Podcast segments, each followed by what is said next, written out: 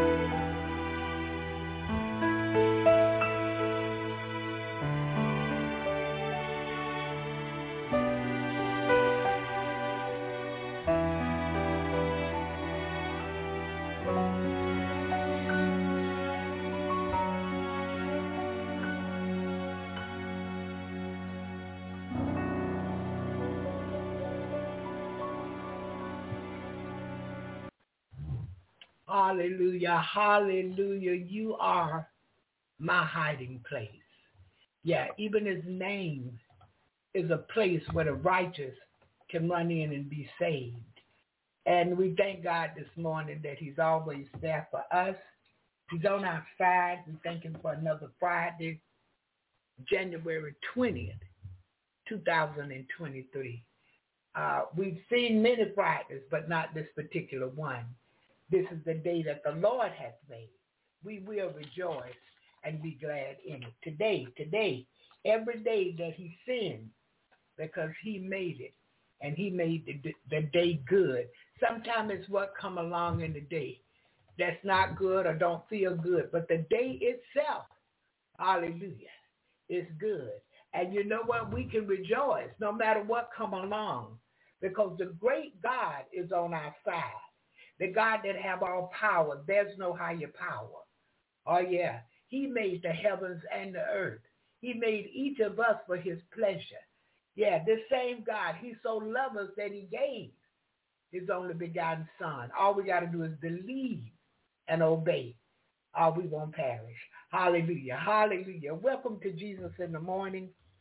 I'm your host, Evangelist Barbara Pittman. And again, today is January 20th, 2023. And uh, we thank God for this new day. And so today we're going to be talking about the week ending Friday uh, is the week ending and, and, and winding down. How do we spend our weekend? How do we spend our Fridays? What's been given to us on Friday? Yeah, weekdays and come up to Friday. What is it God give us? One thing he gives us is an opportunity here to testify of his goodness, talk of his wondrous works, make known his deeds among the people. Yeah, if we're truly his, we talk about him all the time. Every door come open, every opportunity, we sharing the good news of him. Yeah, we're telling people about what he has done for us because he's done great and mighty things. Many times we question him, but there's no need. Just ask God to strengthen you to accept what he allows. We're better off anyway. Hallelujah. Hallelujah. Listen, all of this releases stress. Do you know believing and trusting God release stress? Now, if you don't believe and you don't trust him, now the stress is not going nowhere. Matter of fact, it'll kill you. But if you got faith in God and you know how to make your faith faith work and your trust work, if you know about Proverbs 3, uh, uh, verses 5 through 7, if you know to trust in God with all your heart, lean not to your own understanding. In all your ways acknowledge him. He's going to direct your path. Be not wise in your own eyes. Fear the Lord and depart from evil. I've given that to so many people, and before I can finish it, they go to quoting it. As soon as I say trust in the Lord, they stop. But listen, it's one thing to know it and to quote it, but it's another thing to do it. It's another thing to live it. It's another thing to put it into action, put it into practice. If we look over in the book of James, he, he teaches us, don't just be a hearer of the word. Barbara, I need you to do it. I don't need you just knowing the word and listening to it. I need you to obey the word. Do what it says, Barbara, because it's going to do what God set out for it to do. The word of God, Barbara, is going to make you better than you've ever been, and it has, and it will, and it does. Yes, ma'am. Yes, sir. The word of God alone. But we have to meditate in his word day and night. We have to remember his word. Uh, yeah, the scripture says this to us, the believer. Those of us that come to him. And it's not just when you first come to him, it's every day. Those of us that come to him, because we pray every day, all day, some of us. Those of us that come to him, we must believe. That's the key, faith, that he is a rewarder of them that diligently seek him. He's going to bless you, Sugarfoot. Honey Bunny, he's going to bless you, bless your family, bless your house while you believe. You have faith in the true and living God that have all power. Jehovah God, there is no higher power. He made the heavens and the earth. He's the one that so loved us, he sent his only begotten son. Uh-huh. Oh, yeah, and it's all right this morning. Yeah, I had, I, had to have me a little peppermint ball like I was in church. Uh-huh. God is faithful to us. And he's looking for faithful people. He's looking for people that's going to return the faithfulness unto him. Because he said if we'll be faithful, he would give us a crown of life that will never fade away. When I look at the promises of God, some days I get so excited, and as the world say, I get hyped. I sit at my kitchen counter and put my hands flat on the counter and just begin to praise and, and, and sit still because I'm too excited. I don't want to break nothing that I'm going to need in my kitchen. hallelujah, hallelujah. Why? All of his promises are precious. Look, made us the head and not the tail. What can you do with that walk in authority in the Spirit of God? Huh? Ooh, wherever you go, wherever the sole of your feet tread, you possess the land. You got the power. He gave you power, love, and a sound mind. We just got to wake up. He said this. Now, I had nothing to do with it. You can't hold it against me. I wasn't there when God inspired inspired man to write it, but I believe it to the core today. Listen what he said. No weapons. Friday, January the 20th, 2023, no weapon that is formed against you shall prosper. He didn't say it wouldn't form, but it won't grow. It won't get no bigger. It won't destroy you. It won't take over you. It won't hurt your kids. Your kids coming out good, your grandchildren, your great, huh? He said we can do all things through Christ who strengthened us, but we got to go through him and pray and ask for strength.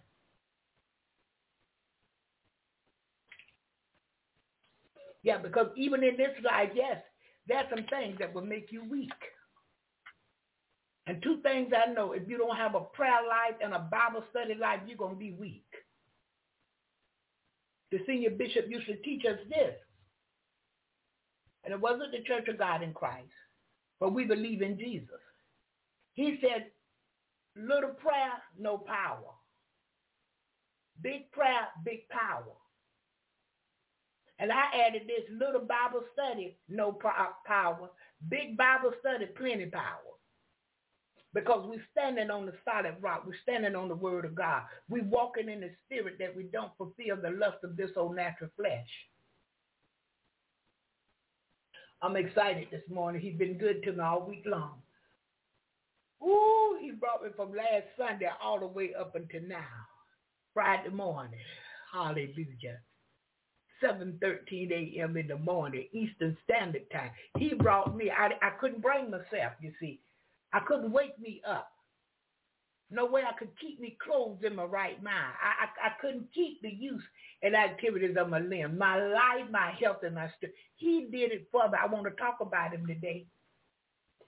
He did it for me. And I'm going to go on and say he did it for us. And oh, I'm so glad. Hallelujah. I'm so glad he did it this morning. I have the opportunity to go out and get some things done. Yeah. See, I have appointments and, and different pickups and, and go back and, you know, let them readjust my glasses, different things I, I got planned for the day. He's blessing me to get it done. I'm not walking in my own way already told me what to put in the truck to take to give out today. So it's going to be evidently some people coming my way and I got to give things to them. Cute little things, you know. He's that kind of friend because he loves a cheerful giver. And when you love giving, he will provide things for you to give to others that will make them happy. Oh, I feel all right right there. Amen goes right there. I love to see the expression on people's face when they get something unexpected. By now, everybody should know Walmart deliver food to your front door, to your garage, you know, wherever you want it. And when the drivers come to bring my grocery, they come through the garage right there to the to the back door. And I give them a little bag or give them a little token. One lady, she walked up and I had this insulated bag. And she looked at me and I looked back at her with a smile on my face. She said, now wait a minute. I said, what? She said, that was last weekend. She said, I'm getting ready to take me a trip and I needed this little bag and you gave it to me. I said, well, open it up. When she opened it up, it was insulated and not Oh, she, oh, thank you so much. She was so excited. She just started walking out the garage to her car, looking in her bag. It wasn't nothing in there. It was just a new bag. You see, God is faithful to us. And whatever we want to do to bless others, he will open a door and make a way. Yes, I have a lot going on because I'm trying to spread the good news of Jesus everywhere, and I'm trying to help many people as I can. Because the world is struggling. The world is scrambling. Ooh, the world is chasing. Oh, it's a bad, it's a bad place to be in the world and of the world. See, we are in the world, but as believers, the saints of God, the people of God, Christians, we're not of the world. We're just in it. And we're in the world making a difference in the world. Now, if you're believing you're not making a difference in the world, I need you to go back to the altar and talk to God about this thing because the harvest is plenteous, but the labors are few. We pray that the Lord of the harvest would send more laborers, but we want him to remember the labor that he called and chose or chose and called us for. Because if you're preaching, all you're doing is a little preaching. If you're on the praise team and all you're doing is a little praising. If you're a pastor and all you're doing is a little pastoral. If you're an usher and all you're doing is handing out fans and seating people and line, look here. We're going to have to work that vineyard, saints and ain'ts. We're going to have to work that vineyard. The internet is a whole big vineyard all over the world. I work it to the best of my ability. Hallelujah. And sometimes God just send people. I don't even have to go out. He sent them. And I'm so thankful. And many days he sent his word, and the word healed these people. They would be worse off. But he sent me, and he sent his word. Hallelujah. Thank you, Jesus. We're grateful unto him this morning. And uh, I'm so thankful. I'm so thankful. I'm full today, as they say in the Baptist church. I'm full. And uh, I have a lot to say today, but we are going to share this morning. And any time today that you feel like testifying, you you have a prayer request, uh, you have something you would like to say, press that one and come in. You don't have to wait until 9 o'clock. Yeah, just press that number one. I'm going to see your light come on in the studio, and we're going to go on and do what we got to do. Hallelujah. Hallelujah. Thank you, Jesus. Listen, uh, let's pray. And um, I tell you what, let me get this request out this morning. And um, it's a song request. And Brother Anthony, I'm going to dedicate it to you. And uh, enjoy. Hallelujah.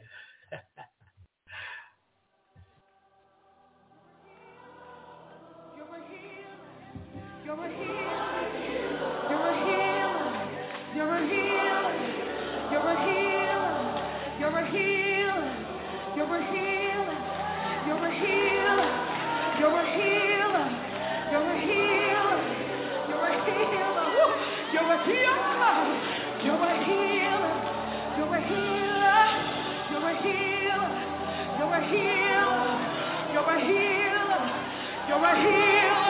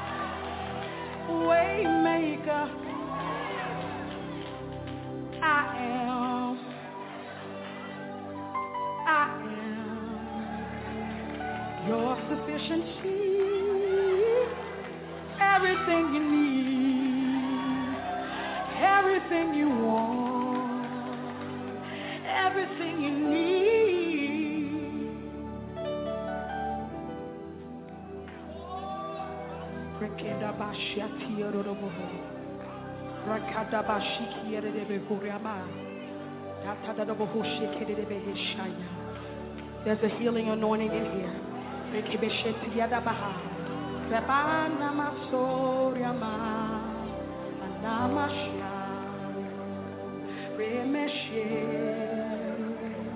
It's my desire,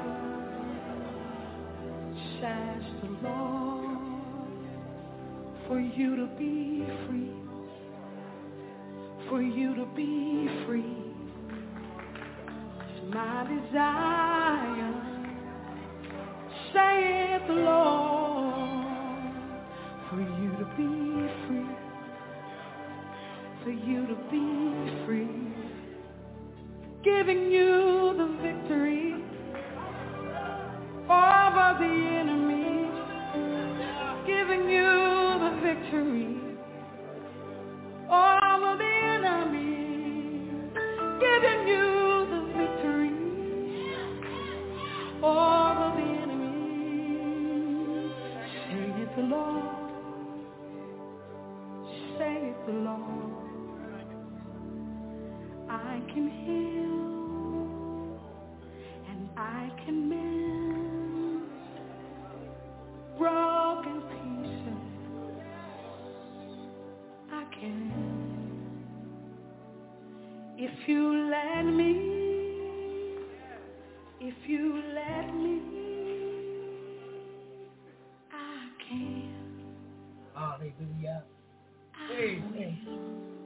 Thank you, Jesus.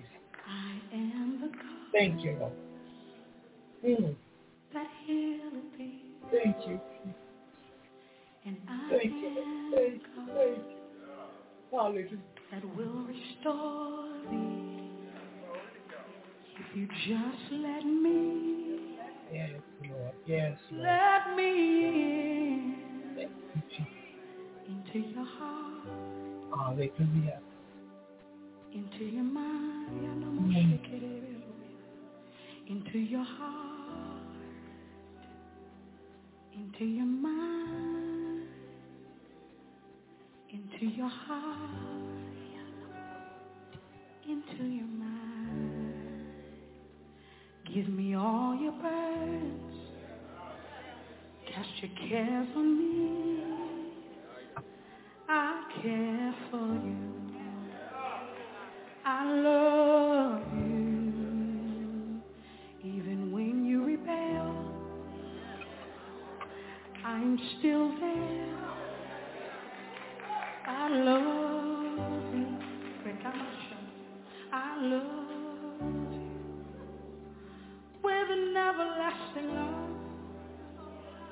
With an everlasting love. With an everlasting love with an everlasting love. I, I, I love, I love. He says I love. He says I love you because you called on me tonight. I'm gonna fulfill every desire, and I'm gonna make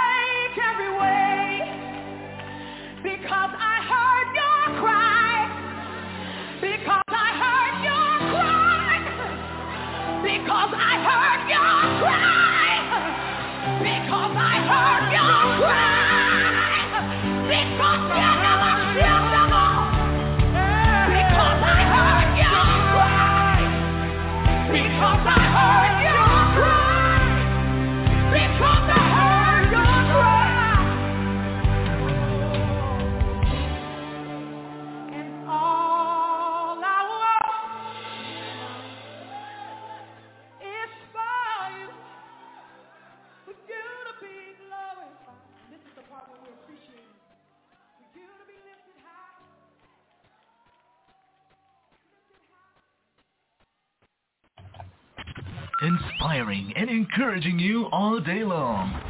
Jesus in the Morning Radio with Barbara. Hallelujah, hallelujah, Miss Maranda Curtis. And the name of that one is the God song. Yeah, the Lord's song. Yeah, the Lord's song. And it could be the God song. Check them both out. Check them both out. And uh, it's all right this morning in Jesus' name. Let's go to prayer. And uh, after prayer, we're coming back and talk a little more. And then we'll get a, another request in and get to our scripture of the day. So let's pray. Father God, in the name of Jesus, we come before you this morning, thanking you, Father, for another day. We thank you for life, health, and strength. We thank you for this particular Friday, God. It's a day we've never seen before. And we're grateful unto you for a week ending. You brought us all the way up Monday through Friday. And Father, we're grateful unto you. We appreciate you, Father. And we love you today because it was you who first loved us. Thank you for all you've done, what you're doing right now, and Father, what you're going to do. Great and mighty things. I bring your people before you this morning. We come before you. And Father, we are asking that you would bless our families and bless our friends near and far. Bless our homes. Father, give us a mind to obey you at any cost. Help us, Lord, to walk in your spirit that we don't fulfill the lust of our natural flesh, but God we'll be spirit, Holy Spirit walking people according to your lead. Lead and guide us in the right path for your name's sake. And Father, because your name is on it, we know you're taking us to great places, higher heights and deeper depths, or in your word, in prayer, in you, or to be a blessing to others, to love our brothers and sisters in Christ, oh God. Help us this morning in the name of Jesus. Most of all, Father, we come asking that you would help us to talk of your wondrous works. Help us wherever we go to make known your deeds among the people. Father, we want to be great witnesses unto you. We want to be that candle that sit on the hill that can't be hid. And the light is shining so bright. It shines in darkness. And because of you, doctors comprehend. Hallelujah. Help us today to be workers in your vineyard. And Father, this weekend, we ask for uncommon favor, uncommon blessings, and uncommon miracles this weekend. Father, even in our finances, we ask that you would stretch, that you would multiply, or that you would bless us. And Father, I ask for the sake of your people that this weekend, God, you would allow them to do something that they want to do for themselves, something that will encourage them the more or to walk this mile of the way in the name of Jesus. Thank you, Lord. We give you glory. We give you honor and praise. Father, we bring those that are sick before you this morning, asking that you would heal today. You took a beating for the healing of the nation. Father, there's yet healing in the hem of your garment. It's you that heal all manner of sickness and disease. Do it today, O oh God, for your people in the name of Jesus. Many don't feel well. Many got different diagnoses, but God, we know you're able. You're the God that healeth thee. Heal physically this morning, spiritually, and mentally this day. And Lord, I ask that you would send your word. From Messenger. Jesus and let your word heal. Jesus in the morning prayer. In the you name of Jesus. Messages. Help today, Lord. We need you. We can't make it without you. Oh, we need you. We need you to clear our minds and hearts and help us to keep our mind on you. For Father, you're going to keep us in perfect peace. We see what's going on in the world is struggling, is Lord is going through and we don't want any of what they're getting. Lord, we want to be peaceful. We want to be joyful. We want to be happy in you. And you're the God that does it for us daily. Set us aside unto you, O God. Sanctify us and sanctify us through that truth, for that word is true. Do it today. In the name of Jesus. Thank you, Lord. Thank you. Send fresh anointings upon all of us. The Lord will get the work done in the vineyard. The Lord will continue to look to the hills from which cometh our help, because all of our help comes from you. You made the heavens and the earth. Do it for us today. Bless those that are incarcerated, Father, those that are in, in every branch of the military, our administration of our military. Bless today. Bless widowers and bereaved families and intercessory prayer people everywhere. Preachers, Father, everywhere preaching in the name of Jesus and obedience unto you and love for your people. Father, bless Israel and prosper Jerusalem. Continue to bless our brothers and sisters everywhere overseas, Father. You know what they stand in the need of. You know what they're battling against.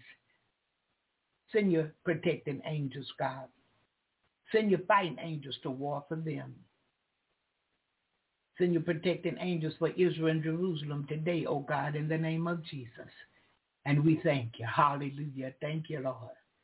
Continue to bless America and the leadership of America. But Father, have mercy upon us. And Lord, whatever is not right in leadership in this country, we ask that you would remove it, that you would rebuke it, and that God, you would cast it to the pits of hell, never to return in the name of Jesus. Fix it for us, for your people, Lord, and help us to keep our eye on you. We ask this in Jesus' name. Bless this segment of Jesus in the morning. Have mercy here this morning, oh God and bless your people like never before. Feed us here today until we want no more. And God, let us give you the glory. Let us give you the honor. Let us give you the praise. Father, let us lift you up. And as we're lifting you up, it's you that would draw all men unto you. You wish none should perish. And Lord, fix our hearts and regulate our minds. We ask all of this in Jesus' name. Amen and hallelujah. Thank you, Jesus. Hallelujah. Thank you, Jesus. Oh, we thank him today. We thank him. There's none like him. We can search all over. We still won't find nobody, nobody greater than Almighty God. Hallelujah. Listen, I'm going to one more uh, song of the morning. And when I come back, I got this and I was uh, going to play it the other day, but it's about 37 minutes.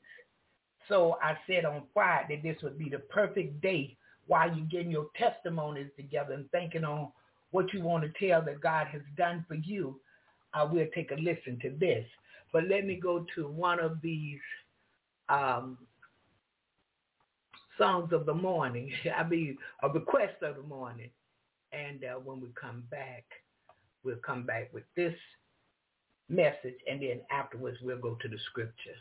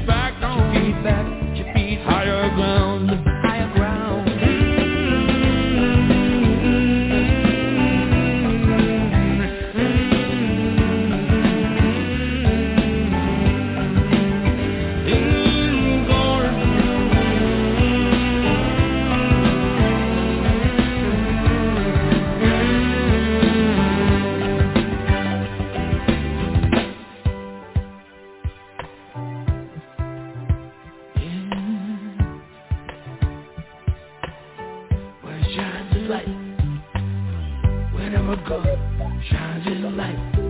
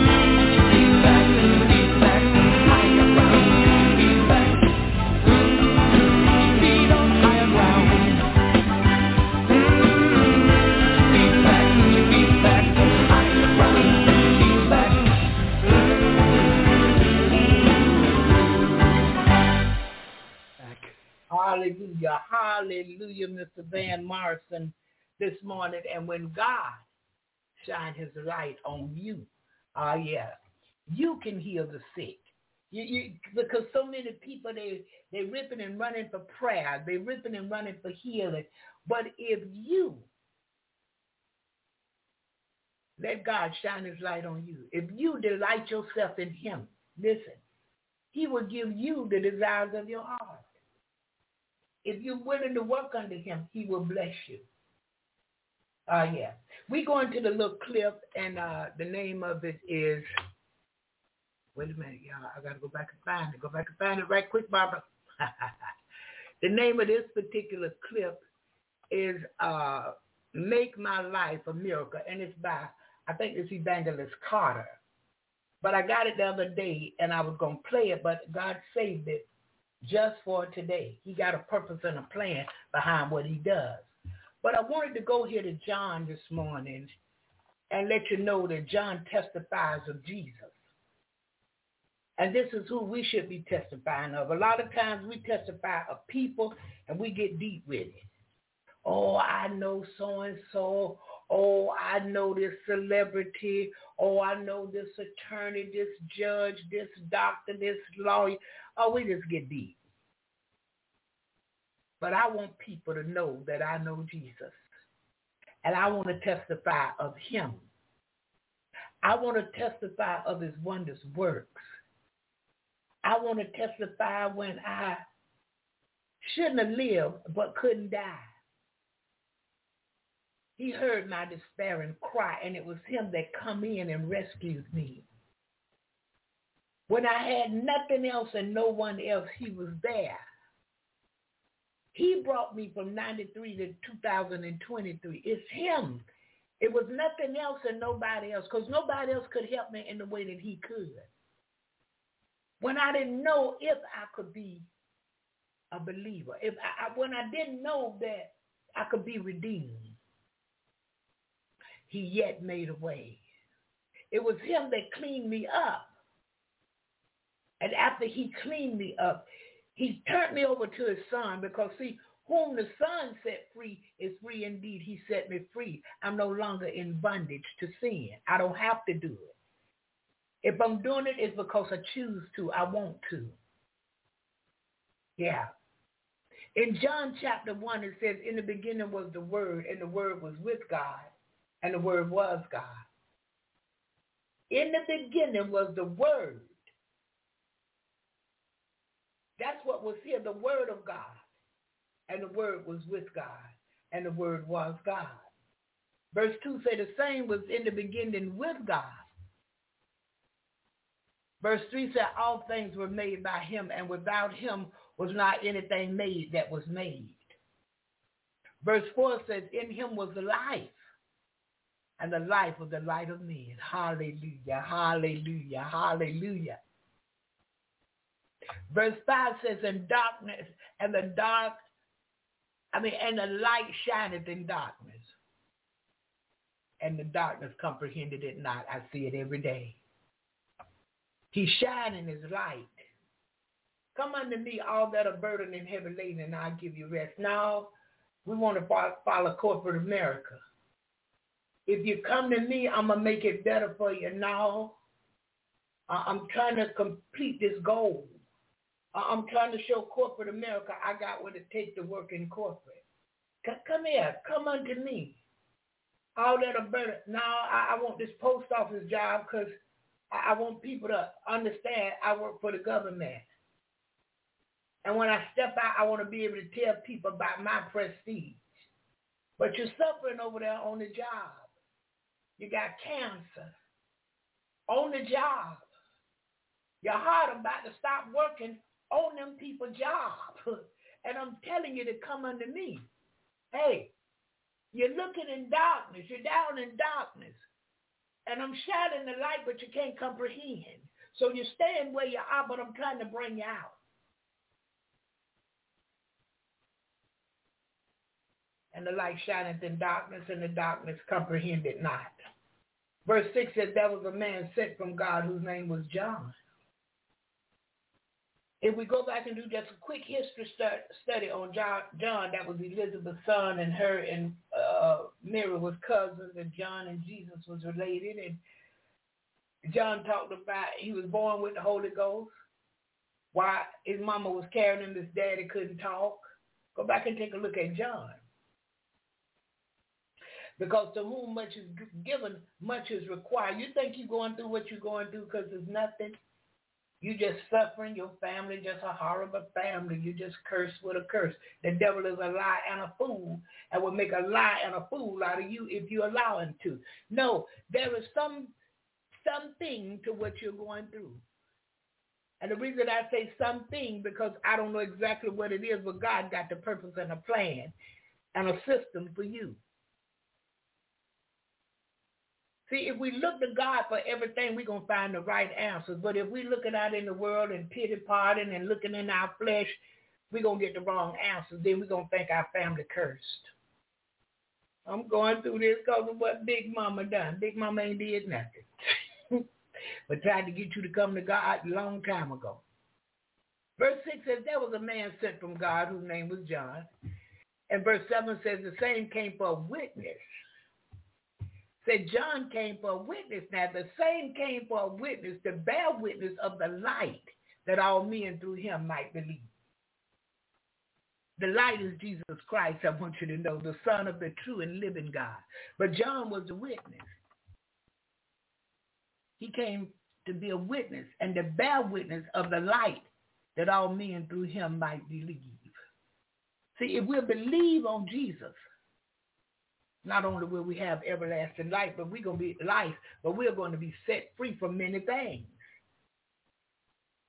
Oh, you don't understand, Sister Barbara. I got arthritis in my hand and my hand clipping up. But is there any arthritis in your eyes and your lips and your mouth? Are there any in your feet? Is just your hand acting up? Well, let God take touch it and do like he did the withered man, the withered hand man. He'll straighten it out. And not only that, keep working unto him. When I tell you it's light at the end of the tunnel, that's where you're blessing at when you go on through. See, we want it in the beginning because we don't want to suffer for nothing. We want Jesus to do it all.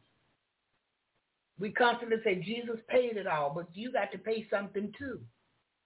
You got to give God something to work with, please. And just stop sitting back thinking it's a free ride. That free ride. That was a great price paid for you to have your salvation, to be saved, to be set aside, sanctified, and to be filled with the Spirit, the Holy Spirit. That was a great price paid for you for this. Verse 8 says, he was not the light now. John wasn't the light, but was sent to bear witness of that light. Are you bearing witness of the light today? Are you coming as a witness to bear witness of Jesus? That all men through him might believe.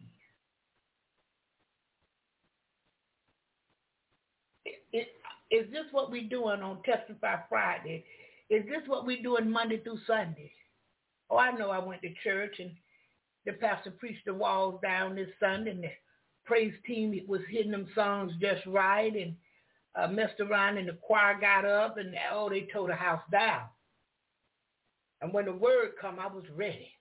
Ooh, I received and I can go out and dump. But listen, are you going out to dump the word out? Out of you, what you got in you? What what Pastor preached Sunday, are you taking that to the world? Because we, we should be doing the Great Commission. We should be going all over sharing the good news of Jesus, talking of his wondrous works, making known his deeds among the people. This 2023. We want to do different than we did in, in 2022. We just sat back and let other people testify. We sat back like a bunch of nosy people. We just want to know your business. But you won't know any of ours because we're not going to tell you what he done for us. And it made me think he didn't do too much. It made me think the devil did it because if God did it, you should have been excited enough to talk about it, tell it to somebody. Mm. But look, he was in the world, and the world was made by him, and the world knew him not. Did you hear that? He was in this old world, and the world was made by him, and the world knew him not. They didn't know nothing about Jesus. And when he came, guess what? They attacked him. They called him liar. They they couldn't understand. It, it was just too much. And you got people like that today because they trapped in the world. They struggling. Ooh, they scrambling. Oh my goodness. Because they refuse to know Jesus. He's the way, the truth, and the light, and my light. And I'm going to tell you something about him. He will bring peace in the midst of confusion. All kind of stuff can be going on around you and you just as happy and peaceful, joyful. People talking about you. Every time I see her, she's smiling. What she got to smile about? Don't she see these people done dump more work on us on the job? Somebody in the family, I don't know why she always smiles. She just got a new car payment. She got to pay for that car. Honey, the joy of the Lord is my strength.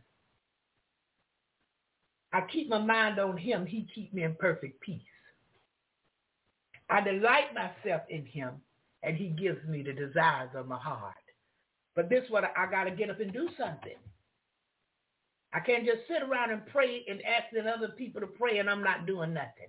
I need to be delivered. I won't go to God and ask for deliverance. I'm asking for prayer. Now I got to go to God if I want to be delivered and ask him to set me free. But whom the Son set free is free indeed. Oh, I feel all right right there. Amen goes right there this morning. Hallelujah. Verse 11 says, he came unto his own, and his own received him not. I came under my own, my family. They didn't receive me until years and years later. People I knew uh, from churches and them people didn't want nothing to do with me. I had to work with strangers.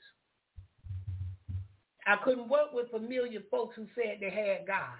And I used to tell the Lord, I said, Lord, if they got you, how is it they can't see you in me? I had to let it go. And listen, just recently, just re- a few days ago, this week, people from years ago started calling me. God is doing something in this hour. I don't care what you say, I'm obeying God today. He sent these people about eight, nine years ago, one of them, I was trying to befriend her again because we had been friends for years, even in her childhood. I was a bit older than her, but we was the best of friends, and she used to come and help me with my son. But a few years ago, eight, nine years ago, when I talked to her, oh, she was all of that in a bag of donuts. And I'm looking at the phone. You know how you hear something and you looking. I'm like, how can she talk like this to me? I'm me, you know. Well, the Lord separated. He cut it off. I went on to do what I had to do, and she went on to do whatever it is she had to do. And I found out recently her husband had passed, and her things had gotten bad. And uh, I got a chance to talk to her, told her I'm going to pray for her. Matter of fact, I'm going to call today and check on her. But listen, we got to be careful out here. Church people, church people, I want you to come to God and stop going to church. Because that building going to pass away one day, but God is always going to be here for us. I, I don't know if you can understand me this morning or not. But I'm going to need you to stop being a pew sitter and a pew warmer. And I'm going to need you to go to God and stretch out in him for real and ask God to save you, sanctify you, and fill you with his spirit. Because after a while, that building won't do you no good. Them pews you done paid for, and grandmama paid for the first pew and the brick and all of that, that won't be here. And then it won't stand in the gap for you either if it's here. You're going to need a risen Savior. You're going to need a God on your side. You better hear me this morning now. I'm trying to tell you. I'm like by Marshall Bill. Brother Anthony, I'm trying to tell you something. Going to need a God in a few, we need him now, but in a few minutes, everybody to get to see you need God. There will be no doubt in your mind that only God can fix this situation. Keep living, keep living. Came unto his own and his own received him not. Verse 12 said, but as many as received him, look at this, to them gave he powers to become the sons of God, even to them that believed on his name. Did you hear that? If we receive him, he'll give us power to, to become the sons of God. That son is a generic term, son or daughter. Even to them that believe on his name. 13 says, which were born not of blood, nor of the will of the flesh, nor the will of man, but of God. Have you been born again of God? Have you been born of the water and the spirit? Have you been born again? Can you truly say, I've been redeemed? Not because you stopped drinking, not because you stopped talking on tokes of weed, smoking weed, not because you stopped fornicating and committing adultery, not because you stopped clubbing, but have you been born again? Born of the water and of the spirit. Has Jesus Christ made you over again? Are you a new creature in Christ that old things pass and behold, all things become new? Not what you was doing. Because some folk can do some stuff and still have faith and God will move for you. But we talking about your heart this morning. Have you given God your, your true heart? Have you given God your all? Is he truly the God of your life, Jehovah, the God of my life, the true and living God that have all power of my life, which were born not of blood, not of the will of the flesh, not of the will of man, but of God. 14 says, and the word was made flesh and dwelt among us. Thank you, Jesus. And we beheld his glory, the glory as of the only begotten of the Father, full of grace and truth. Don't let nobody trick you. The scripture says Jesus is the way, the truth, and the life. And many of us know him for his grace, and many of us know him of his love, and certainly know him of his, uh, of, of his grace, mercy, and love, because he's done all of that for us. When we should have died, we didn't. When I should have got more time in prison, I didn't. When I should have stayed sick longer, I didn't. Because sometimes, not sometimes, but the word says fornication, you're not only sinning against God, but you're sinning against your own body. And sometimes because of fornication, the, the sickness that comes to the body is because of what we've done. We forget that. We don't repent for that. We just feel like, oh, I'm getting old now, and my hands and my, oh, my back and my head. Now, did you look back at those sins that you committed long time ago? Did you really repent? Did you ask God to heal you from the fornication that caused your body to break down? Ah, yeah. Hmm. Ah, yeah. 15 says, John bare witness of him and cried, saying, This was he of whom I spake. He was coming after me, is preferred before me, for he was before me. And, and of his fullness have all we received, and grace for grace. Listen, got to be witnesses. I know we want to sit back and look cute. I know we want to be shamed. We don't want nobody to know, you know, just how much we love him. And I, I, I should say this. We don't want nobody to know just how much we depend on him. We want to talk about everything else. And I'm going to tell you something. This morning, I see some things in houses. I see some people in houses that you got coming in your house. Let me tell you something. Get them people out of there. It's confusing and you're going down. You're going down because of what's coming in your house. Oh, they laughing, kiki kiki, they love you. Oh, this and that. I'm gonna help you, honey. They working to work in your house. I'm seeing it. I'm seeing it this morning. I'm seeing it, and you know what the Lord was showing me. And you know, sometimes we don't want to see people. I'm honest. I don't want to see your ugly deeds. I'm, I'm, I'm what they call an upbeat person. I'm more what they call a hype person. I'm, I'm, I'm up all. It's a rare occasion you found me down. I wasn't feeling well yesterday, and a sister called me. She said, "Oh, you all right over there?" Yeah. But it wasn't that I was feeling down. I was waking up out my good nap. and she heard the nap voice. yeah. But listen, be careful who you bring in your house. And when folk done did some things and switched around and cut some, let me tell y'all something now.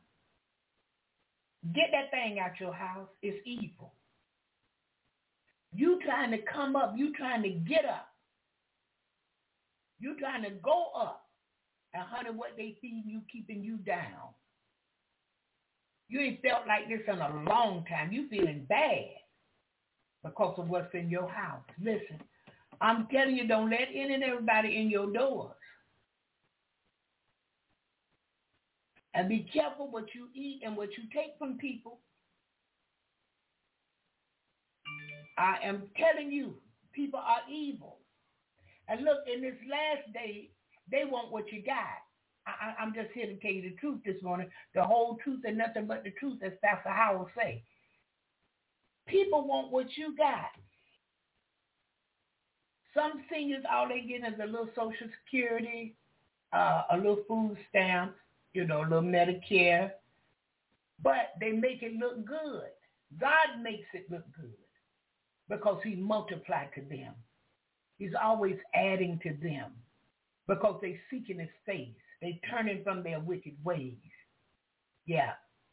God is hearing from heaven for them forgiving their sins and healing their land. People think they got plenty, so they come in to take.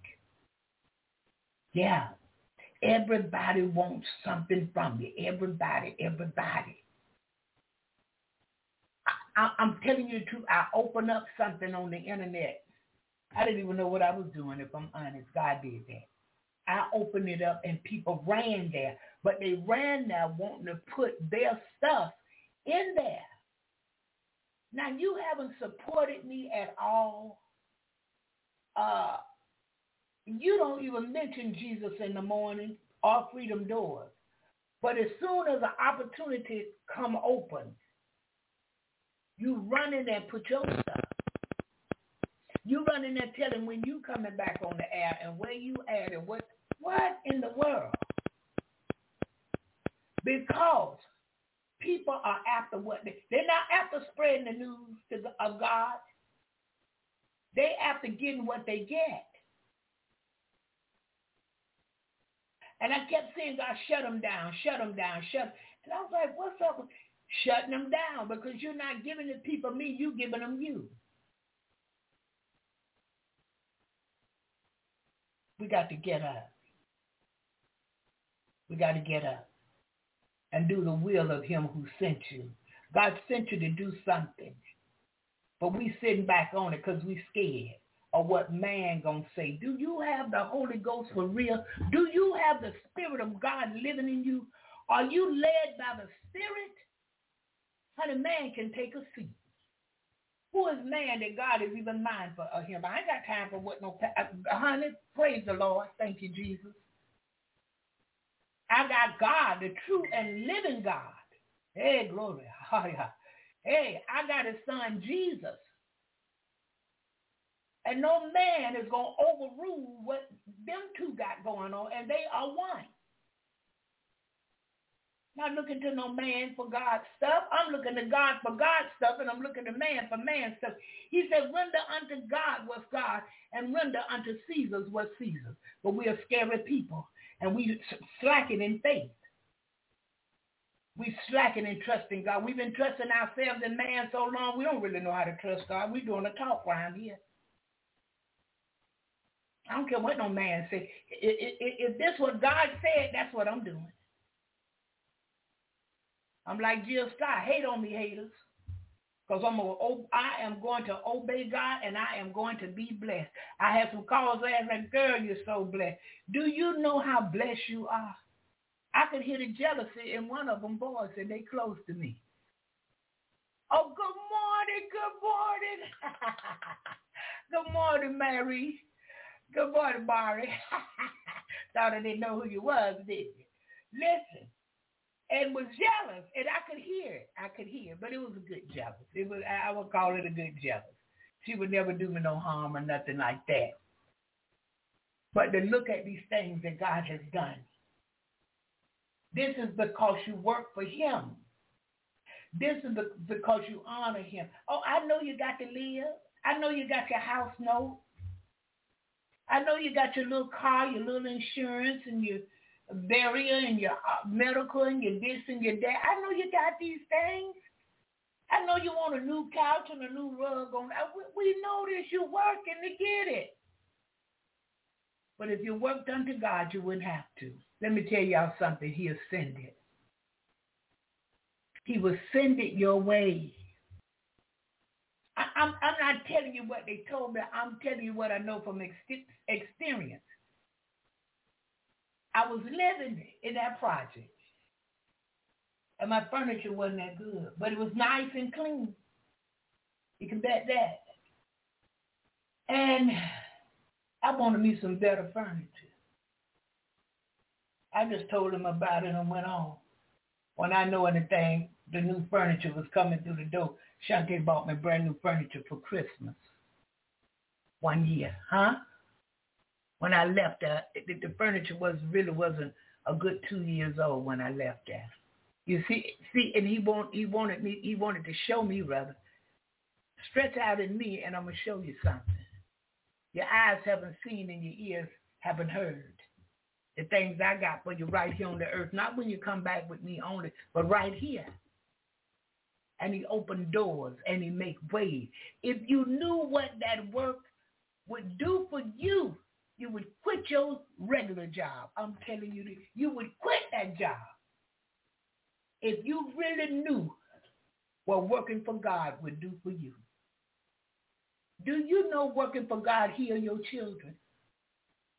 Well, do you know working for God changes the hearts and minds of your children towards God? Your children come and tell you, I'm going to church with you Sunday. Ain't been with you in, in a hundred years, look like. They come and ask you stuff about the scriptures. Just like the clear blue sky, you looking crazy. What? And then you see a difference coming in your child. It may not be a big difference and it don't happen overnight and it don't last forever on your time. But you see, again, here comes your child. And that thing is, is working in them. Just keep praying for, for them. Because that thing that God promised to do through them, he called them to something. Yeah, it's coming. I, I, they might be bad, baby. You, you, your little children may be bad. Your 31-year-old son might get in trouble sometime. Yeah, these things happen. He might get drunk. Yeah, you don't saw him drunk. And a lot of times they told you, I got to go on, Mom. I'm feeling good. I got, Mom, I'm going to talk to you later because they don't want to be around you drunk. Yeah, they done went over there with the buddies and they all in the car, come by the house uh, to pick up another pair of shoes for your son because they've been smoking weed and they finna go somewhere and he need a better shoe. All of this happened. But you keep your children on the altar. You keep praying for them. They got a testimony to live. And at the end of that testimony, God is the one cutting the testimony out off. And when you know anything, your child is up before people talking about the goodness of the Lord. You see your son down on the corner with a bunch of guys. The guy's singing and he preaching. Because the guy said, man, we done sung that church song you like. Man, tell us about that scripture. You were telling us about that boy Samson. Tell us about Samson, man.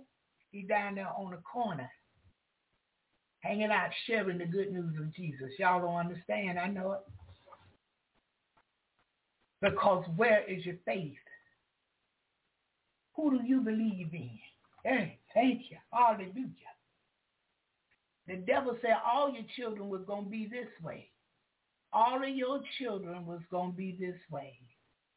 That was going, your children was going to be gay. Your children was going to be messed up and all this stuff. And you, you, you, you see, you see it with your natural eye, but in the spirit you know better. In the spirit, God is slowly but surely removing that and showing them how he's removing it. Because that's not who they really are.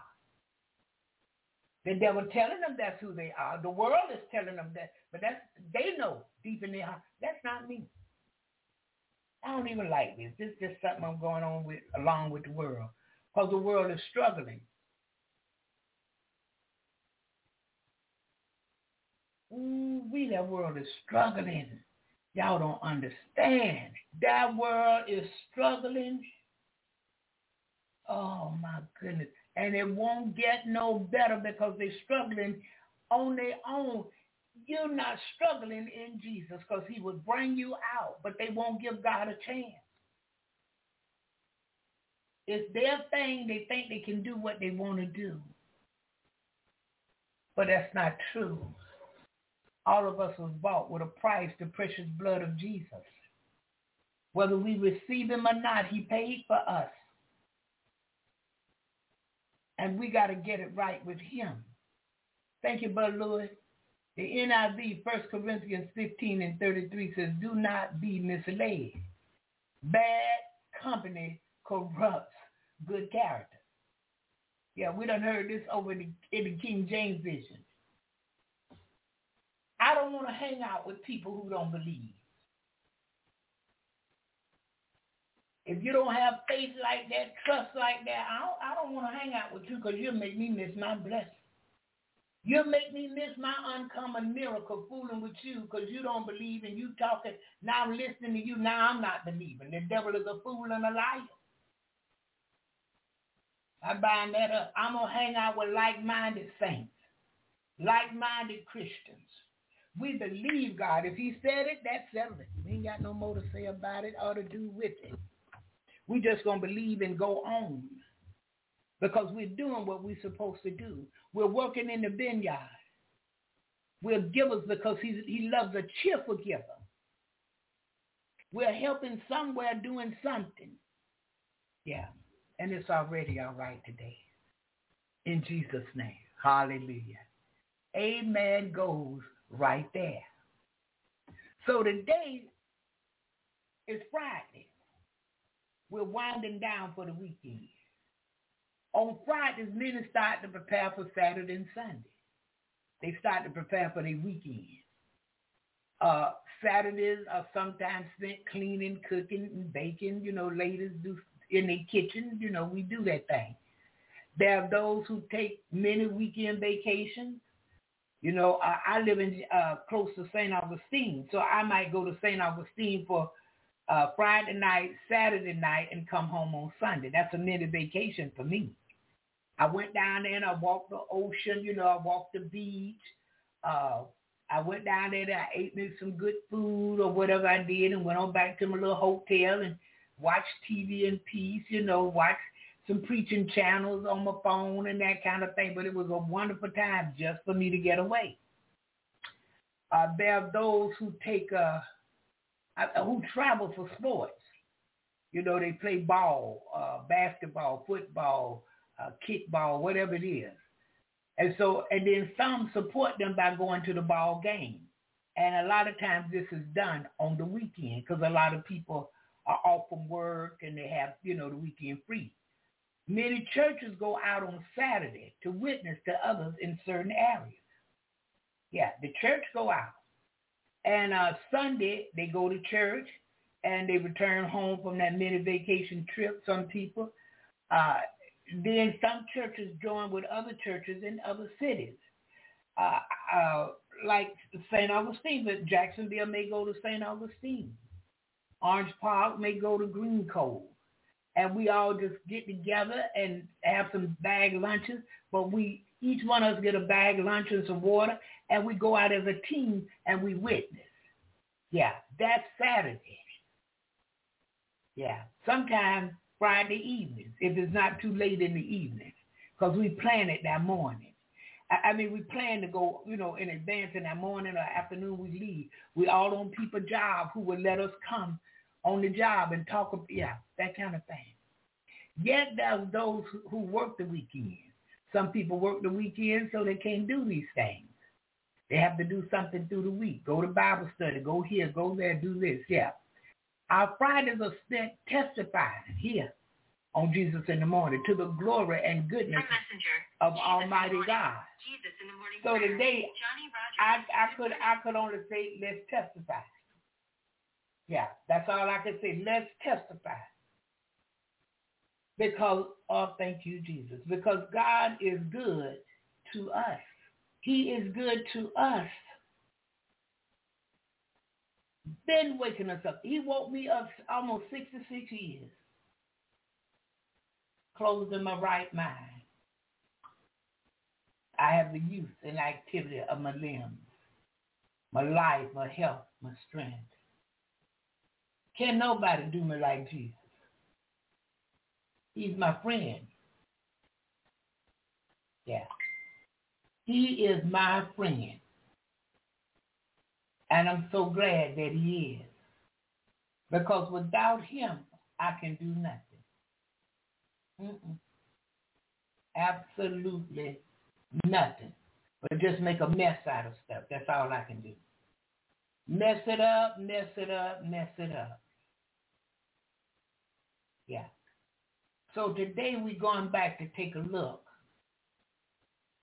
And what we look what we're looking at is whether or not we're witnesses of Jesus. We're, we're looking at John's pattern. And we're looking at what John was saying and what he knew. And he told them that there was one coming who was preferred before him but he was coming after him, yet his shoe latches, he wasn't worthy to tie or untie, really. He talked about, John explained in the beginning was the Word, and the Word was with God, and the Word was God. The same was in the beginning with God. All things were made by him, and without him was not anything made that was made. The world can't see this. The world can't hear this and understand understand this. Without God, there is nothing. Besides God, I promise you there's nothing. If you remove God, you're going to remove your life, the light, the sun, the moon, the, the, the weather changing, the, you know, the winter, uh, spring, fall, all that's going. No trees will be here. No ground will, it would be null and void without God. He's keeping everything together for us. He keeps the sun shining. He keeps the moon coming out at night. He does all of this for us. The seasons changing. The wind blowing stuff away that we shouldn't have. COVID, coronavirus came, turned to COVID and all of this. Many went away, but guess what? God yet blessed us to yet have an America. Yet blessed us to have 50 states. I think it's 52 now. Somebody helped out. Y'all know I ain't been to school in a 100 years. Listen, 52 states. He yet blessed us. Some of us went through the storm and lots of rain, but I can say this morning, January 20, 2023, I made it. Lost my oldest daughter, but I yet made it. Because it wasn't in her or on her. It's in Jesus and it's on Jesus. Hallelujah. So we got to wake up from sitting down. He came reminding us January the 1st. He, he came reminding us December the 31st. He come reminding us of some things. And we need to stay in remembrance of him, what his word said, what he's requiring us to do. I can't follow the church folks. I can't follow entertainment. I can't follow money. I can't follow prestige. You want to look like this to the world. The world is struggling. The world is battling. And I want to impress them. I want them to impress me. The devil is a lie. And my flesh is alive with that. I'm not entertaining no struggling, battling, messed up people. The only way I want to entertain them is to point the way to Jesus. He's the way, the truth, and the life, honey. Other than that, I can't battle with you. I can't struggle with you in the world like that. Children dying, teenagers dying, young adults dying over nothing. What they died for wasn't worth nothing. A bubble gum was worth more than that.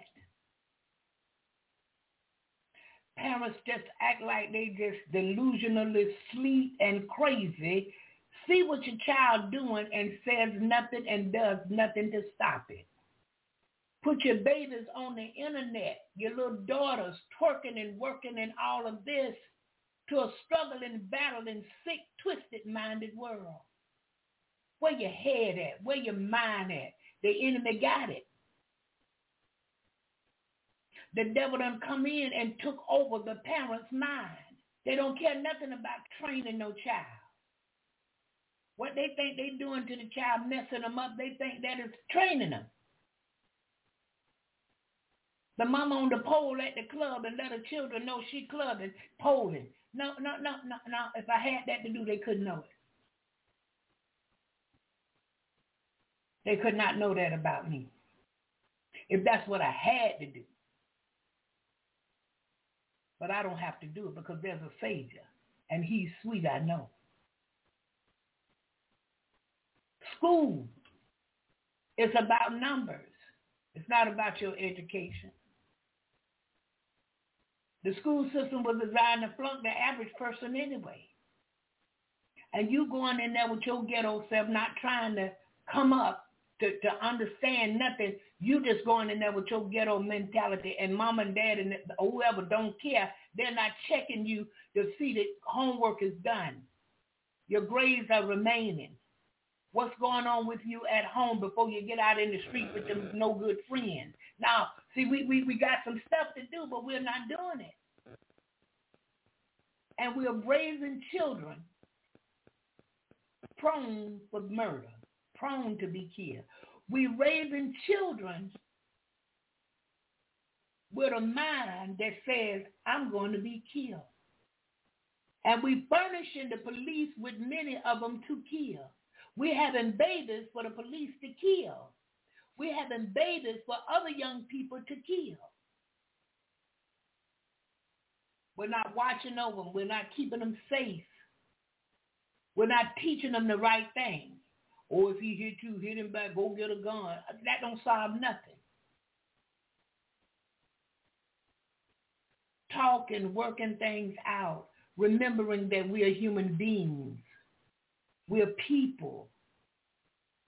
We're intelligent creatures. We leave that for the wild dogs. That wild animals have more going for them than we, we have going for us. And we're human and we can talk and we're supposed to be able to relate. Yeah. But God's looking for people that's going to testify. He's looking for people that's going to talk to others about him and encourage them to come his way. Because although you may not finish high school, although you may not ever been in a university classroom or college classroom, God yet can give you common sense. Yeah. And that will bless you. He will give you a mind that when people say something to you, you won't be against authority. Because some people, they don't like authority. They don't know how to treat authority. They are just mean people. Yeah. Just mean people. Yeah. I'm thankful unto the Lord. I'm thankful that every now and then he take me back to the old path and have me to look around. And see, that's what parents should often do, take their children back to the old path and let them look around, but they don't do that. They keep on going straight in the battle, in the struggle, in the heat of the world. Video games. A grown adult man playing video games. Violence. If I had a video game for my children, it would be something constructive something that's going to teach on behavior.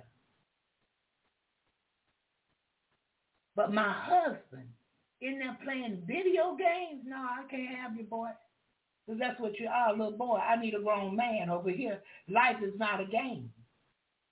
But the believers, we follow in the world, struggling, battling. We following them. Got this foolishness in our house. We spend more money on that nonsense we could be far ahead, owning a house, owning our own car, and paid it off, something constructed, but we buying video games. We paying for internet to play video games. Grown adult people. Foolishness. The devil come to kill, steal, and destroy. While I'm video gaming, I could be witnessing under God. I could be witnessing for him. I can't do it because I'm playing video games and I'm looking for somebody to help me out. When I could go to God and he could fix me. But I'm thinking about what makes me happy, what satisfies my flesh. I got children, I'm not even taking care of them. I don't even have a, a, a place for my children. But I got video games. And I'm doing this and I'm spending money on that, what make me happy. But I'm not setting a foundation. Because if I'm 80 years old, it's still not too late to set a foundation if that's what you truly want to do. I have prison pen pal ministry, many of the men write me. I had one to tell me, he said he told his friends, look, you read this here, what she's talking about. He said when his friend read it, said, hey man, she harder than we was when we was in the street. And boy, you know what we were. Boy, she hard with this word. Boy, you ain't going to get around this. Because I was teaching them. I, I'm not a man. I don't know how to how it feel to be a man. I'm a woman. I can tell you how it feel to be a woman. But a man, I know nothing about. So when they come with the foolishness, I don't know what I'm to do when I get home. I got a number behind my name. Uh, I committed this crime and now this crime. Excuses, excuses, excuses. I will write them back and tell them now is the appointed time to get yourself together. If God gave you three years, you got three years, three nice long years to get yourself together. You get three hots and a cot. You got medical. You got clothes. In the winter, they give you a decent coat. What are you doing about your life? What kind of classes are they offering? Are they offering carpentry? Are they offering electrician? What are they offering? I need you to look at them and, and, and find yourself in one of those classes and be diligent at it. Be faithful to it and learn it. And when you get back out here, God to open a door for you. One told me you don't understand. Now, I, I understand it. You don't understand that you'll be back in prison before we can count one, two, three. Why? Because you didn't apply nothing to yourself to keep you from going back in there. You just want to be institutionalized. You just want to be an inmate. Look, when I, this is right up the street from me. It was a prison called Baker. And uh, I would go up to Baker, and when the uh, officers would see me coming, and the one that checked me in, you know, they got to pat you down and all of that when she looked at me, she would be so tickled. And I was thinking to myself, is my hair right? Is my clothes right? What is this woman see funny? And one day I got to find out. She said, you know, we read them letters. I said, oh. My goodness. She said, and honey, if you don't tell them the truth, we don't know what. She said, and it has helped a lot of them.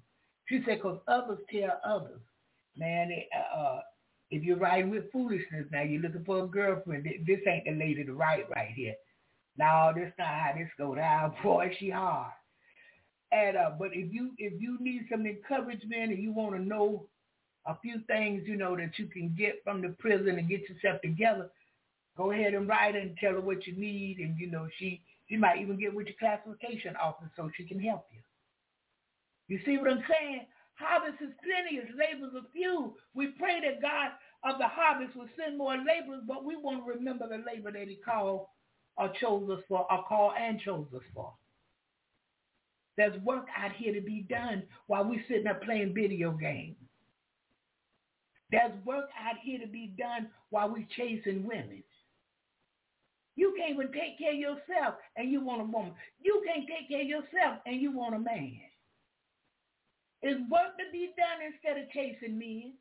It's work to be done instead of leaving your house raggedy. Put your house together. A sacrifice is a great thing. Look, I had to sacrifice. I wanted my credit cards paid off. I couldn't run over there and get me a little cute pair of shoes. No, I couldn't do it. I got to pay this credit card. I couldn't get trinkets and trinkets. You know how we like things. Oh, look at that purse right there. Oh, that's just for my phone. Oh, I want one of those. No, I couldn't have one of those. I'm trying to pay my credit card off. And after I pay my credit card off, don't go back buying trinkets and tinkets. Leave those things there. You'll be okay. And learn to save something. May not be a lot. May not be a lot. You may only have $200 if that in your savings account. But do you know that'll grow? If you leave it alone, it will grow. Friday winding down for the weekend. We're talking about some things this morning. Because some things we need to be refreshed on. God is reminding us, many of us, some of us know, but some of us, we done got lost in the shuffle. We're not witnessing unto God. We're witnessing unto us. We're not doing what he would have us to do. We're doing what we feel we're doing for us because our flesh wants to be pleased. We always pleasing his flesh, not the spirit. Try to tell you what's good because I know I know what's out here. I see the world struggling. The world is battling, and we want to be in there. And we want everybody on Facebook foolishness. I've never seen so many raggedy people in my life. We want everybody on Instagram, Twitter, Facebook. We want them to know what we got going on. And we don't want to appear not to have nothing going on. We want to act like we got it like that. Some of us don't even have nowhere to live. Some people are homeless on Facebook, hoping they get with a woman, a man, hoping they get with a woman who will let them move in. A woman homeless, hoping she'll get with a man that'll let her move in. I'm just telling you the truth. But if you look at their page, they got it going on liars, swindlers, cheats. I'm just telling you the truth. And nothing wrong with being homeless. But when you mess it up, it is. When you're a liar, a cheat, and a thief, it is. Because you're not just trying to get yourself together. You're trying to get it from somebody else to make it work for you. That's not right. All these jobs out here, people sorry. I'm just telling you like it is this morning. People are lazy.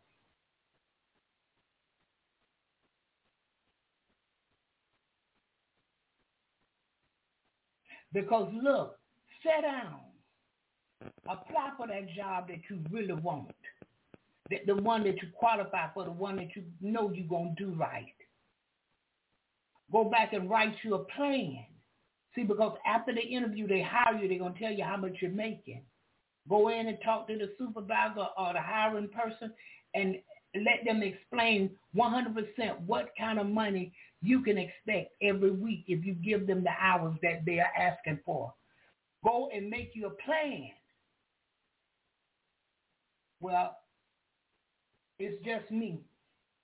And I'm trying to get a house and I'm trying to get it furnished. I'm trying to do this and do that. I'm trying to pay my truck, uh, pay my car. So what you're going to do is this. You're going to write that budget out. You're going to make a budget for yourself. I can't go out every week. I can't I can't eat DoorDash and, and Lyft and whoever brings I can't do all that no more. I, may have to end up putting a pack of noodles with some hot dogs and throw some green onion on top so it can look gourmet. I'm just telling you, been there, done that now. I might have to get a, a, a whole loaf of day-old bread. It, it, it's on sale for a dollar. Where that other bread is three fifty nine or four sixty nine. So I got this day old loaf, and I cut it up and put it in saran wrap, or I put it in a, a, a what these bags are, freezer bags. And I, I may only be able to eat two pieces of bread a whole day. Because I'm budgeting. I'm trying to come up. I'm making some sacrifices. See, folks don't want to do that. They still want to run over the windows and get the big chicken sandwich. Y'all forgive me for laughing, but it just sounds funny to me, but it's true. It is true. We have to make sacrifices, allow sac- to get to where we want to go because God don't always come in and say, poof, here it is. Yeah. Especially if we're not working for him. Yeah. We're not working for him. Mm-mm. We're working for ourselves and we're working to uh, show the people what we got going on when we got absolutely nothing going on. Not a thing. Mm-mm. And we're trying to impress always trying to have people, make people think I'm doing more than I am. And all of these, let me tell you, these pew warmers, pew sitters, and all these people that's better than, than dirt, let me tell you something. You come from dirt and you're going back to it. Loosen up and help somebody. Loosen up and tell someone a good way to do things. It ain't costing no money. You're not letting them in your house. You don't have to feed them every day, but loosen up. Tell somebody something that will help them. I see people all over the internet, all over Facebook from my home area. And I know the stuff they're saying is a lie. Sometimes I have to crawl in that inbox to that message and say, come on now, you we both know this right here. Come on now, you know that. I'm t- no, don't do that. Don't do that. Sometimes, you know, you can send them something and then it's like it looks at them and tell them, you lying. Why you out here with all this lie? You don't even treat your mama right. You don't treat your mother right. But on Facebook with all this, on Twitter with all of this, on Instagram with all of this stuff. Don't even treat grandmama right. Don't even go visit your mama. The only way she hear from you is, you, is she call you. And then when she call you, you need something.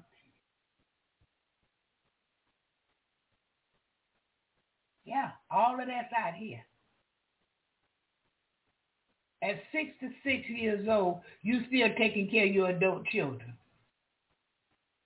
That's crazy. Instead of the adult children taking care of you. And they get mad with you because of what you didn't have. Instead of when they get older, they saw what you didn't have, what you couldn't give them. Now I'm a, I, I'm able-bodied. Let me help mama to get there. Let me help mama some. Let me show mama some love because mama was struggling and battling too. Daddy was struggling and battling too. And these people, they come up in a different era than I did. Now they are older. Let me make my parents' life just a little bit easier. I may not be able to do nothing but afford the phone bill for them every month. That may be all I can pay for them. Or I may only be able to make the electric bill, but I'm going to be faithful at it every month to make sure my parents' electric or phone don't go off. And, and I know they have sales at stores, especially for women. Women know how to shop. Some men know how to shop because that's what we like, spending them dollars. We like spending them coins. Women, men, go in to places like Winn-Dixie two for one. Buy you one and buy your parents one. Take your parents a, a bag of groceries over there. And when the mama said, well, let me get up and make you something. No, mama, no. I brought this for you. I brought this for your house. And sometimes, depending on what time you take it over to take some food with you. Cook at home. Pack it up and take it over there and say, Mama, look what I got. You taught me to make this when I was in the fifth grade. Whatever it is.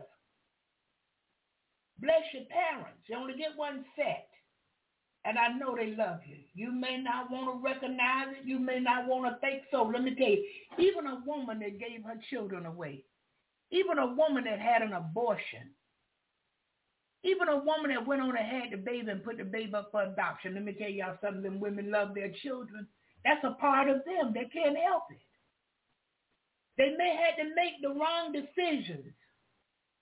And sometimes it may have been the best decision that they gave the babies away because they wasn't going to do right. They didn't know how. But in them, they love their children. And it's not lost on them that they lost a child. It's not lost on them where my child at. And they try to battle that thing so they don't even think about it.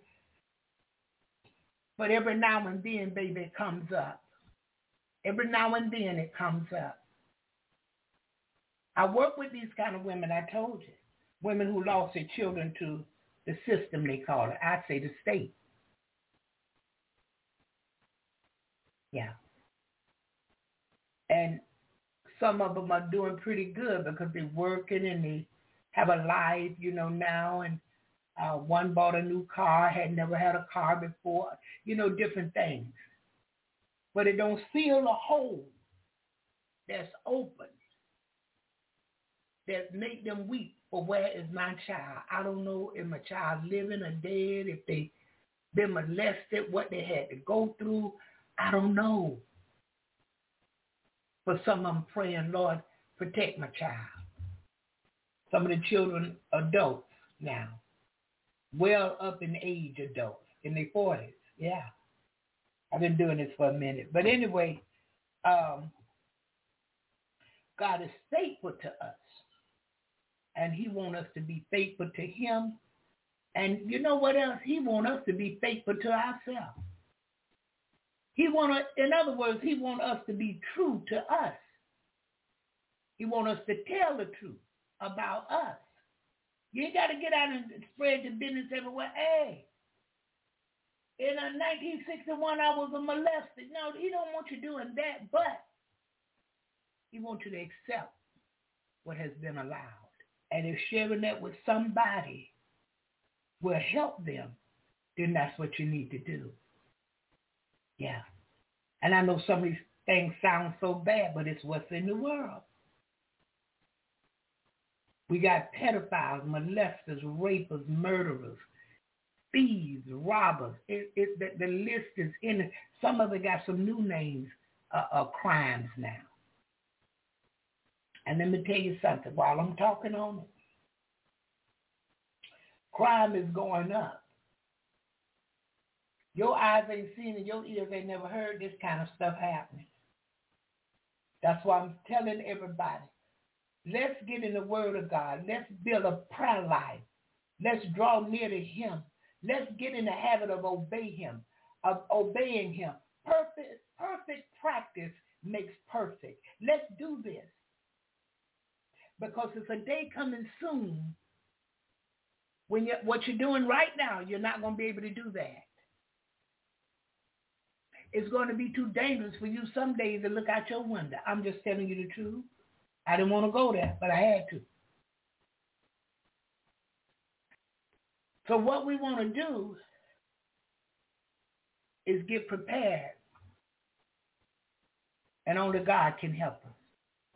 And if we got him, we're going to be blessed. If we don't have him, I can't tell you, struggling, uh, uh, suffering, battling. Oh my goodness, you haven't seen it. Yeah. Love your children enough to tell them the truth. Love your children enough to tell them Jesus is and mean it. And stop letting them hear you cuss and talk about other people and do bad things. Stop that. Because it won't allow it won't put in their mind I'm gonna follow mama. Because they'll be saying, Oh mama, uh uh, know mama ain't got Jesus. She need him though.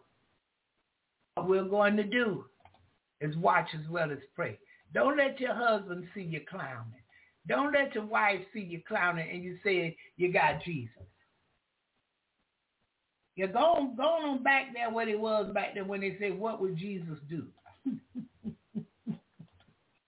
yeah, what would Jesus do in this situation so that your family don't see you without Jesus? acting like the world. Yeah. So I wanted to share these things this morning, and the studio is open. If there's anyone have something they would like to say, please feel free to press that number one and come in. And maybe I said something that you remember, that but you had forgotten. Mm-hmm. And now you want to remember more. Maybe I didn't say something that you would like to say that I, I sh- maybe it should have been said. Feel free to press that number one and come on in. It's all right today. And I said I was going to this one, and I am. If I see your light come on in the studio, I'm going to stop this and open your stu- open your mic up. I want to remind you today that a billion starts with the number one. And that's where you and I come in. I have a word today from God, and I don't hesitate to say that. I'm too old to worry about looking good anymore. When I come to speak somewhere, like especially here, I just say, God, what do you want to say? These are your people. What do you want to say? Because we have to get this now. We, we've got to be a people of truth. We've got to grow in the grace and knowledge of our Lord and Savior Jesus Christ because the days are short. Number one, you're going to need the knowledge of Christ for stability in these times. If you don't really know who you are in Christ, not only will you not make a difference, but you won't be able to stand. There's, there's a coming storm into this world, folks, that is going to be beyond anything we've ever seen in our mm. lifetime. The promise of God is that, is that if we hear the words of God, as, you, as you're going to hear today, and we do them, that when the rains come and the, the floods come and the wind beats on your house, it won't fall. It will stand. It can't be taken down because Christ is the cornerstone of your heart and of your life. Thank God. Thank God for that. You and I are destined to be miracles in the hands of God. And I'm not saying that lightly. Every life, Christ died and rose again from the dead, took captivity captive, and gave gifts, not only salvation, but gifts to us that we might be, as the scripture says, a people wondered at. We, you and I might be a people that, that this world looks at as they did on the day of Pentecost and say, how do you get a relationship with God like that? And where did you get the ability to do the things that you're doing? Remember on the day of Pentecost, people were just kind of going about their, their kind of religious day as, as, as it was, and they suddenly encountered 120 people that God was speaking through. And they were given abilities and giftings to do things they didn't have the normal, uh, natural ability to do. They were speaking in languages they had never learned. And every one of them were speaking about the wonderful things that God is able to do. Amazing. They weren't speaking about themselves. They weren't babbling into the wind. They weren't behaving like fools. They, they were actually speaking about God and about what God is able to do in hearts that are surrendered to him. People passing by looked at this and said, whatever, whatever they've found of God, that's what I want in my life. And this is God's purpose for his church. Always has been his purpose for his church. You know, folks, we're not we're not left on the earth to be an argument about his existence. We're led to be a demonstration of the reality that he is alive. He has been raised from the dead. He did take captivity captive. He, he does indwell a body on the earth called his church. And, and I'm not called, you're not called just to be an argument. Yes, we have to know doctrine, we have to know truth, but I fear for this generation and perhaps one or two before it that we, we've almost relegated to an argument. And if you'll notice, in this generation, nobody's interested in our argument anymore. Ah, but that's where God comes in. That's where God begins to do something in us and through us that, that people can't deny. This is what happened with the Apostle Paul. I want to talk about that this afternoon from 1 Timothy chapter 1. That's where we're going to start. A message called Make My Life a Miracle. Can you say that? Make my life a miracle. Can you really say that? Make my life a miracle. Can you mean that? Make my life a miracle. That I want my life to be a miracle. Do you know God's willing to answer that prayer? And so, Father, I do pray, God, for the anointing of your Holy Spirit that has been so evident throughout this entire service, the whole day actually. The worship has been amazing. Your presence has been here, Lord. You already came in advance just to confirm what you want to speak to every heart. And so, Lord, would you give me the ability to speak this today, and would you give us the ears to hear? God, you yourself, Jesus, spoke to the churches in Revelation, and you, you, would, you would put a cornerstone on it by saying, whoever has ears to hear, let him hear what the Spirit is speaking to the churches. God, there were warnings there, but there were great promises to each church, Father. So I, I do pray, God, open our ears and open our hearts, Lord, to be able to hear. Don't let us just be a people who are always learning but denying what you want to do in and through mm. each of our lives. Give us the grace, my God, that we need to be able to hear. All of us, Lord. No exceptions. I ask it in Jesus' name. Amen. Amen. Make my life a miracle. Paul the Apostle to Timothy, 1 Timothy chapter 1, beginning at verse 12.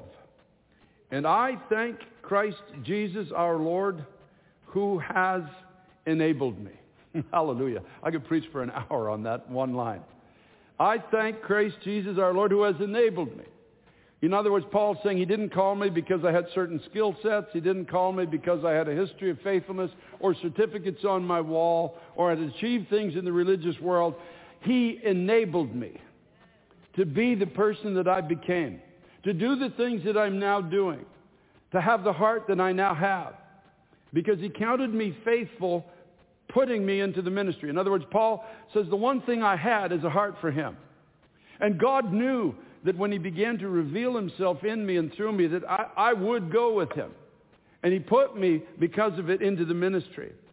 Although I was formerly a blasphemer, in other words, I, I cursed his name. I used to do that when I was a cop. We'd play cards at lunchtime, and I had a habit of cursing the name of Jesus Christ to my shame.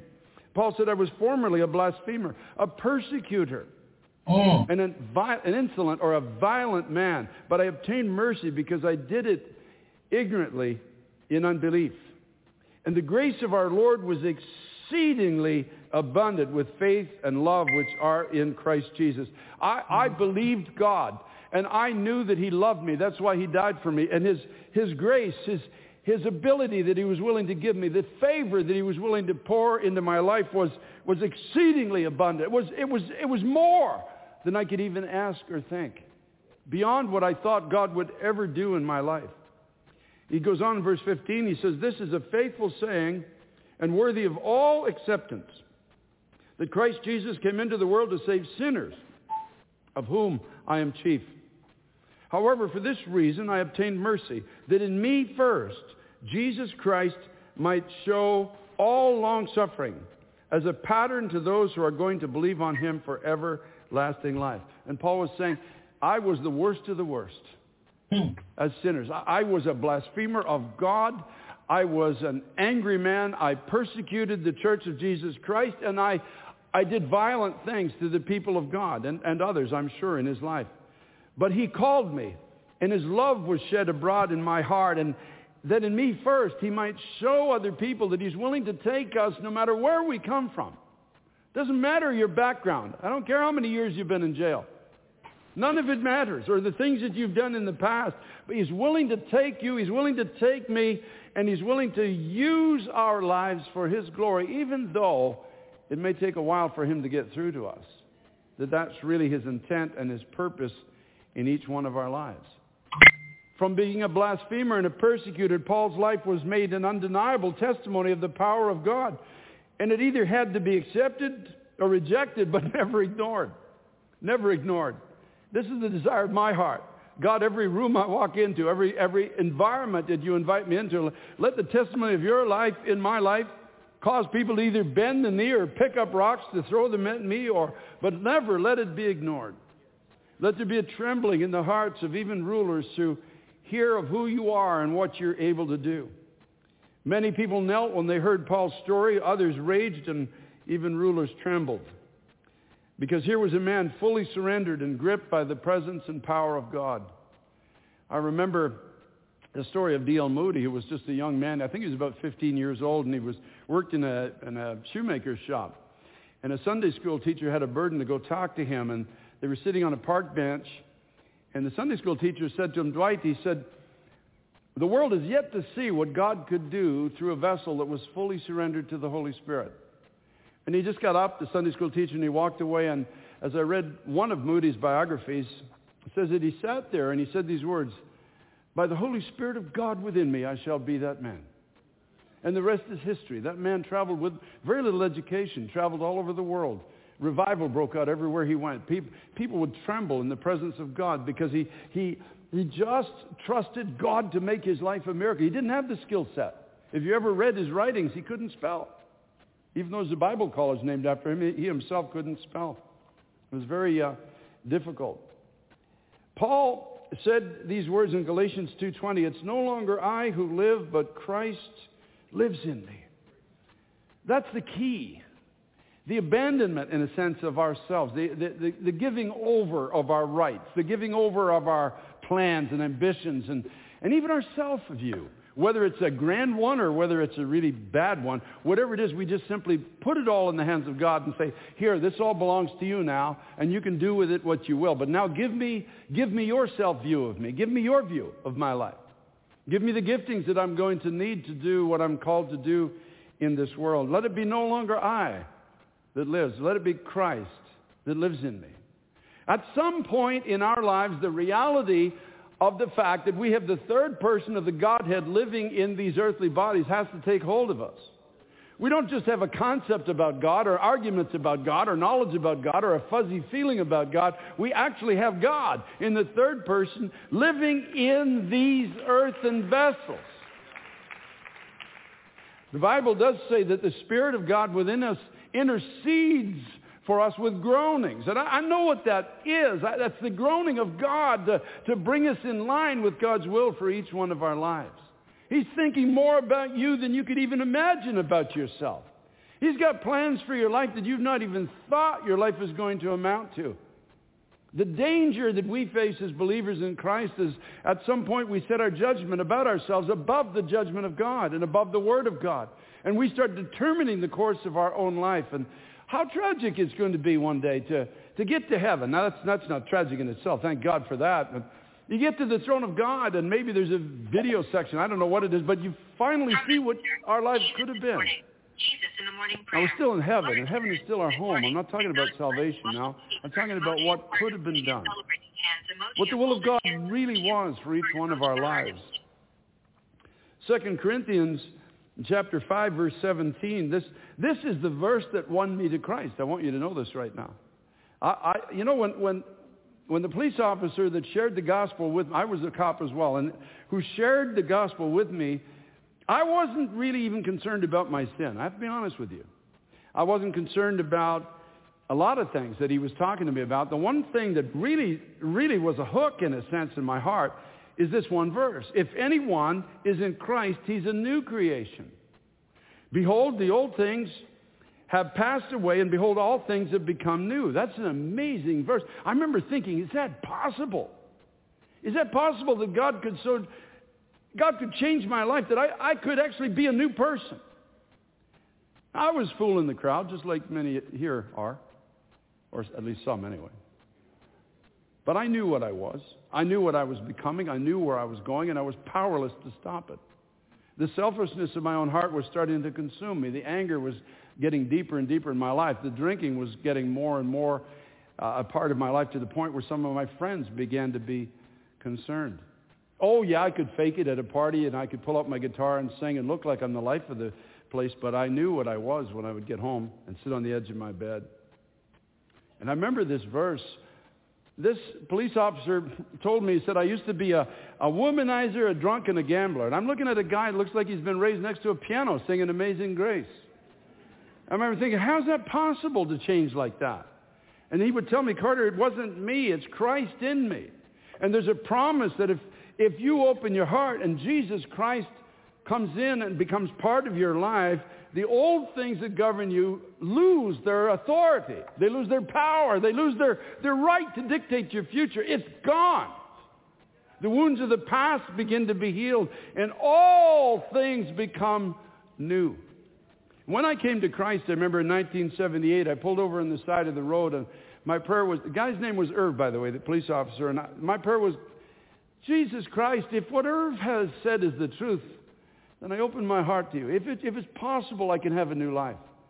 If I can be forgiven, and if you can help me to be the person that you want me to be, then I, I give you the rights to my life. Peter the Apostle says in 1 Peter chapter 2 and verses 9 and 10. Speaking of us today, he says, you are a chosen generation, a royal priesthood, a holy nation, his own special people, that you may proclaim the praises of him who called you out of darkness and into his marvelous light. This is what we're called to do. Where our whole being speaks about light speaks about newness, speaks about the wondrous power of God to transform us into the people that he's making us into. Verse 10 says, who once were not a people, but now are the people of God, who have not obtained mercy, but now have obtained mercy. We're living in a generation that needs to see and hear from people whose lives have been miraculously changed by the power of God. Have you noticed that our arguments don't matter anymore? There needs to be a demonstration in this generation of the presence and power of God through his church, which brings everything back down to you now and to me. We are God's plan A. We're not plan B, C, D, E, F. We're God's plan A. There is no other plan. for this generation except for you and except for me. In the book of Ephesians, chapter 3, and verses 20 and 21, listen to these words of, of the Apostle Paul. Now, in, in the context of, of understanding what he considered his life to be, he says, Now to him who's able to do exceedingly abundantly above all that we ask or think, according to the power that works in us. To him be glory in the church by Christ Jesus to all generations forever and ever. Amen. Did you realize that today that God is able to do more, exceedingly more, above all that you're able to think? Now I want you to think about what you'd like to be. Think about the, the best plan that you think God could ever have for your life. And the Bible says he can do more than you can think. He can do more than you can ask according to his power that's at work within us. His ability, his desire, his, his heart. His heart to lift us in all of our infirmity, in all of our struggles, in all of our trials, in all of our weaknesses. Remember, Paul said, I go first to show you how long-suffering God is. In spite of all the struggles that we have, it's his plan to bring glory to his name through us in all generations. Through you. Remember, a billion starts with one. Verse 7 of chapter 4 in Ephesians says, But to each one of us grace was given according to the measure of Christ's gift. In other words, you have everything that you need to do what you're called to do. It's already there. Therefore, he says, when he ascended on high, he led captivity captive and gave gifts unto men. When he rose from the grave, he took the power of hell and destroyed it. He took everything that the devil would have to bring us into bondage and broke those chains, opened those doors, gave us life, gave us light, and he gave us the giftings that we need to do what we're called to do. You have everything in you right now to do what God's called you to do.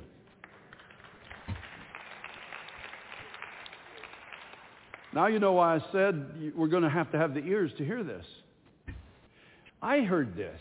I was in my 20s when I heard this. I remember sitting on the edge of my seat in church and thinking, could that be true? Could God use my life for his glory? Could, could he make me more than I am? Is, is it true that with God all things are still possible? Does he, does he still take the, the nobodies and nothings? It says that in, in, in the book of 1 Corinthians. He, he takes the, the weak and he takes the lame and the, the nobodies, the nothings, the despised, the foolish. This is his plan to glorify his name in the earth. Is that possible, God? Could you take my life and could you use my life for your glory? Could you actually make my life a miracle as the scripture bears witness? All the gifts that he's given to us, in order to receive them, number one, they have to be desired. In 1 Corinthians chapter 12, verse 31, Paul says, or, but earnestly desire the best gifts. They have to be desired. Like, if somebody gives you a gift and, and you look at it and it's all wrapped up and it's, it's got a pretty bow on it and it's for you, there has, there's a desire comes into your heart. Isn't that right? At least I hope so anyway. I mean, just, it, maybe it's your birthday. Somebody brings you a present. I don't know. It's Christmas. You, some, somebody gives you something. Uh, maybe it's unforeseen. And somebody says, here, I, I bought you something. And you look and it's wrapped up. You don't know what it is, but you initially desire it. And it's the same in the kingdom of God. You, you have to desire what God has for your life. He's not going to impose it on you. He's not, he's not going to come in and force you or me to be the people he wants us to be. There has to be that, that desire in the heart. Then we have to unwrap it. 2 Timothy 2.15, Paul says, Be diligent to present yourself approved to God, a worker who does not need to be ashamed, rightly dividing the word of truth. We, we've got to get into the word of God. We've got to study the word of God. We've got to find out who we are in Christ and what the giftings of God in each of our lives are actually for. And then once we have unwrapped it, then we have to embrace it. There are no gifts receipts with God's gifts. You understand? There are no returns. There's no Boxing Day or whatever you call that day, whatever they, the day after Christmas. There's, there's, no, there's no wrapping it up and taking it back and exchanging it. Gifts and callings of God are without repentance. And we have to embrace it. Paul said, that's why Paul said, it's no longer I who live, it's Christ who lives in me. And when you do, your life becomes a miracle. The, the church of Jesus Christ is a supernatural body. And don't ever settle for anything else. Don't let yourself become just a natural person. That means that you're governed by your own reasoning, by your own sight, by your own strength, by your own feelings. We are a supernatural body. We are governed by the Spirit of God. We are led by the Word of God. We are gifted by the giftings of God. We are called to do what God has determined to do through us.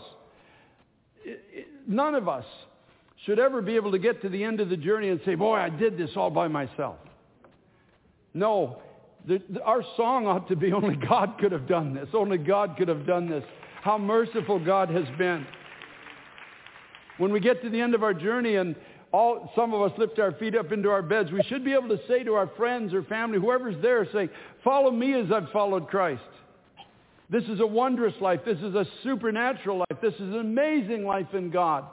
God took me and out of the ashes of my life made a miracle. In Matthew 11:23, Jesus intimates in the scripture that if miracles, which can only be attributed to the power of God, had been present in or part of the fabric in Sodom, it would have been spared. He said, Oh, Capernaum, if the things done in you, the miracles done in you, had been done in Sodom, it would have remained to this day. If Sodom had had miracles, I preached on that here a few, a few weeks back. And it tells us that no matter how decadent a society gets, it can still be reached when the power of God is visible in it. We're living in a decadent day. We're living in a day of, of rampant and ever-increasing immorality. Confusion is abounding on every side. If ever there was a time for the church to rise, it's now.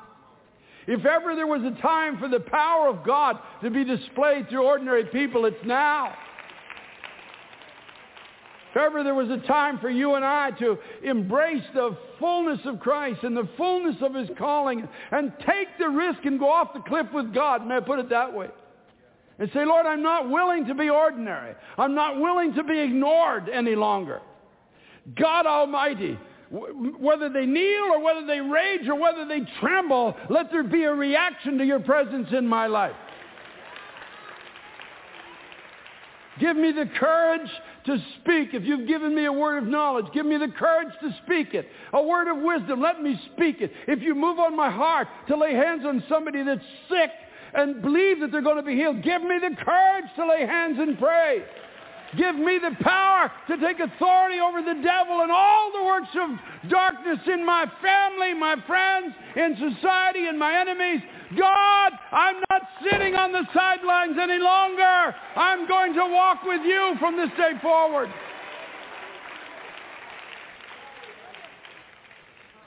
There was a man in Sodom, his name was Lot, and he was living so far beneath his inheritance. He was, the, of, he was related to Abraham, through whom God said, the whole world is going to be blessed through you.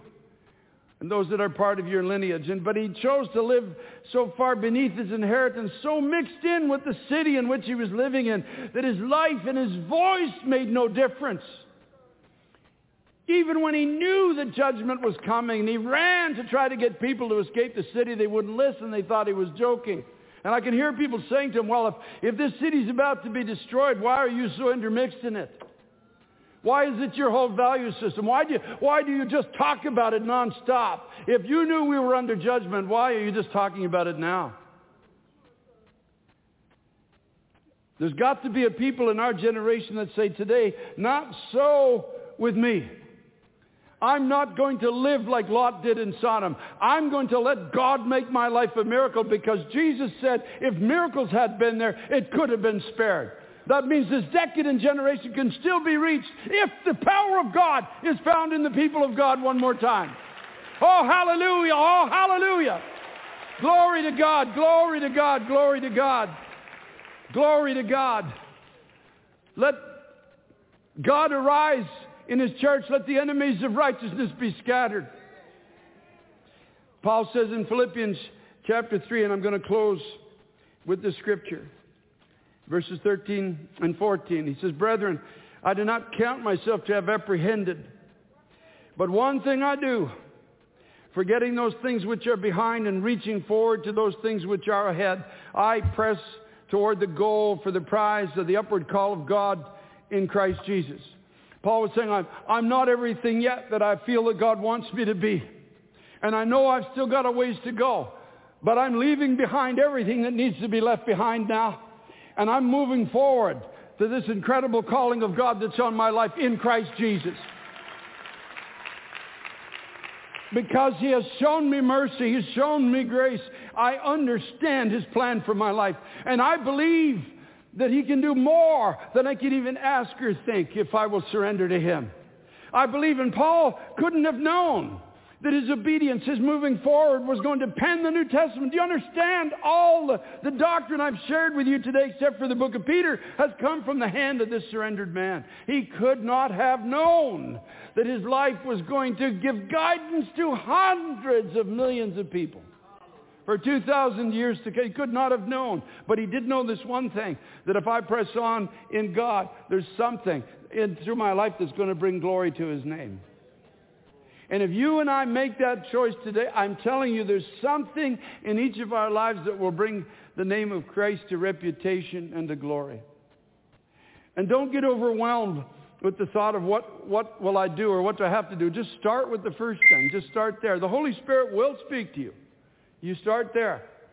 And you begin to, you begin to leave behind what needs to be left behind. That's where, it, sometimes that's where it starts in people's lives. You need, there's certain things that need to be put away and left behind. Then suddenly you're reading the Word of God and it starts to unfold and you see what the future could have and you start moving towards that future. As I said this morning, I, I'm familiar with this because I know what it's like to feel like your life is not going to amount to anything. I know what it's like to feel that the, the darknesses in your life are getting deeper, the selfishness is getting more pronounced, the, the anger and despair are getting worse.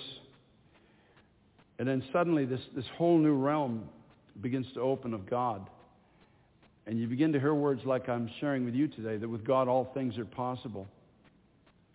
I remember, I've, I didn't share this this morning, but I remember I was in a church and I heard a message. I, I don't know if it was this like this one, but it was something similar because my heart started to burn inside. And the, the pastor he basically said, if you want to give your future into the hands of God and, and live for him, and he gave an altar call, and it was about 700 people, about the size of this downstairs here today, and everybody stood up and nobody moved. I couldn't believe it. I mean, they all looked so good in that church. They all had nice clothes and big Bibles. And the families looked to be together. I'm in jeans and jean jackets most likely. I'm on a day off. I haven't shaved, and I just I don't know the Bible. I don't even know there's a, such a thing as Ezekiel in the Bible. I, I don't know any of this stuff. And I'm thinking, oh God, what's wrong with these people? Like they've got all, they've got everything. They've been raised in Christian homes. I, I, I wasn't. They know the Bible. I don't. And they look so good.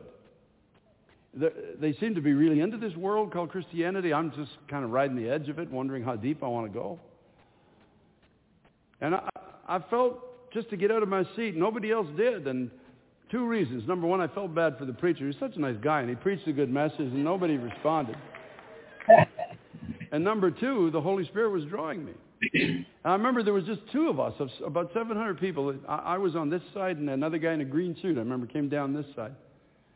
And both of us got on our knees, and I just started to cry. And I said, here are my words. I said, Jesus, I have nothing to give you. The little boy in the story at least had some loaves and fish. I don't even have that. I remember my words. I said, if you need a bad temper, I'm your man. you need a lousy husband, that's me. If you need a guy who doesn't know how to be a father, I qualify. And, and by the way, I don't like people. I'm, on, I'm riding the edge of hating people. But if you think you can use this life, I give it to you. And you see, God specializes in miracles. He specializes in taking nothing and making something out of us for his namesake and for his glory.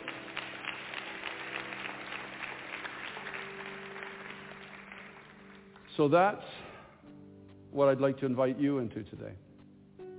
Remember, I started by saying a billion starts with one. And it starts with one heart that says, Here am I. I don't feel worthy. I, I, don't, I don't. I wouldn't. If I were God, I wouldn't use me. But if you want my life, I give it to you. And he takes us in our nothingness and he becomes everything. Changes us. You know, somebody, uh, fortunately, my house burned down years ago, and I, we lost all of our pictures of what we used to be before we came to Christ. There's always somebody out there that's willing to send you an old picture of yourself, and somebody did. I looked at that, Pastor Tim, and it scared me. Uh, of the man I used to be before I came to Christ, that, that man's eyes were dark.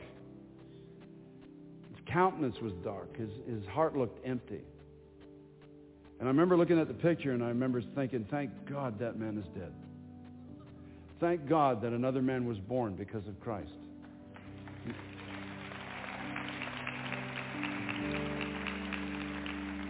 I, I wish I had a thousand lives to thank Jesus for what he has done. The best way I know to thank him is to convince you that this journey is worth taking. You know, the, one of the perils of the last days is there's going to be a people, Paul said, that are always learning, but never able to be brought to the knowledge of where that truth is taking them. Uh-huh. And they deny the power of God. In a sense, they, they just resist it. They resist what God wants to do. They, they learn but deny his power. Yes. I don't want to be among them. I've been asking the Lord to increase the borders of my own tent, to, to help me so that I can help others, so that I can help you today become the people that God wants you to be. So, Father, I have delivered your heart. And I know it's your heart. And I know you gave me this word. All I can do is deliver it. And Holy Spirit, you have to make it real. Yes. But I do ask God for every evangelist that's here and doesn't even know what they are, every pastor that doesn't know they're called, every every civic leader that's here, every one that's going to make a difference in their in their sphere of life, whatever it is, whether it's in the academic world, whether it's pushing a broom, it doesn't matter. God, you have something so much bigger for every life that's here. Would you give us the grace to yield? Would you give us the grace to believe that you can use us for your glory? So I'm going to ask you to stand and I'm going to ask you to make the journey I made uh, 40 years ago now. Imagine that, 40 years ago. And if the Lord's speaking to your heart, and you believe that God can make your life a miracle, I'm going to ask you to slip out of your seat and just join me here. And we're just going to pray. Pastor Tim's going to come. He's going to lead you. Come on up. Come on up. Just join these guys that are coming. Thank God. Just, just move out of your seat wherever you are. Just move. Don't write yourself off. Don't sell yourself short of what God has for you. I'm not looking to pack an altar. I'm looking for you to become everything that God wants you to be. It's not about packing an altar. The day I responded, there was only two. And I've lived to see a lot of people come into the kingdom of God. Just slide in, move in close to give room. Just keep coming. Just keep coming. It doesn't matter what you do for a living. God will take you way beyond that. Give you an ability to do something you never believed that you'd ever do. Hallelujah. Hallelujah. Just keep coming. Father, thank you, God, for thank you for the miracles coming down the aisle today on all sides. Miracles, God. Lives that are going to be transformed, lives that are going to be new. Things that are going to be done for your name's sake that will bring your name to glory. Pastors that are going to be helped. Leaders, God, that are going to be strengthened. God, make us a miracle. We, we don't want to settle for anything less. Make this church a miracle. God Almighty, we, we ask you for transformed lives to be the hallmark of this church. It started with Nicky Cruz, a man, a man who was diagnosed as unredeemable, has preached to 30 million people. God Almighty, you gave us a sign of what you wanted to do. Do it again, Lord. Do it again. The young men coming down, the young women, God. Do it again. Do it again. Raise up voices, evangelists, pastors, teachers. People who will found churches. People will go to mission field. People who will run for political office. People who will be stand in the education system. People who will be the best janitor that's ever ever touched a broom in New York City. God Almighty, God Almighty, the anointing makes the difference. The power of the Holy Spirit makes the difference. The presence of God makes the difference. Not what we do, it's who's doing it through us. Thank you, Lord. Father, I pray, God, right now for the anointing of the Holy Spirit, God, the presence of your Holy Spirit, for hearts to begin to burn for what they've heard today, God, what we've all heard. Because it's been your word. It's not been anybody's opinion. It's been your word that we've looked into. And we've seen something about your heart towards us. God, the desire of your heart to make such a difference in this generation. Give us a testimony, Lord, that can't be ignored anymore. A testimony that can't be denied. A testimony that will put to shame the contrary arguments of darkness. Oh, Jesus Christ. I pray that not a single person at this altar or in this sanctuary would say, no, this is not for me. Not a single person. God, you would lead us. You would guide us. You would change us. We ask it in the precious name of Jesus.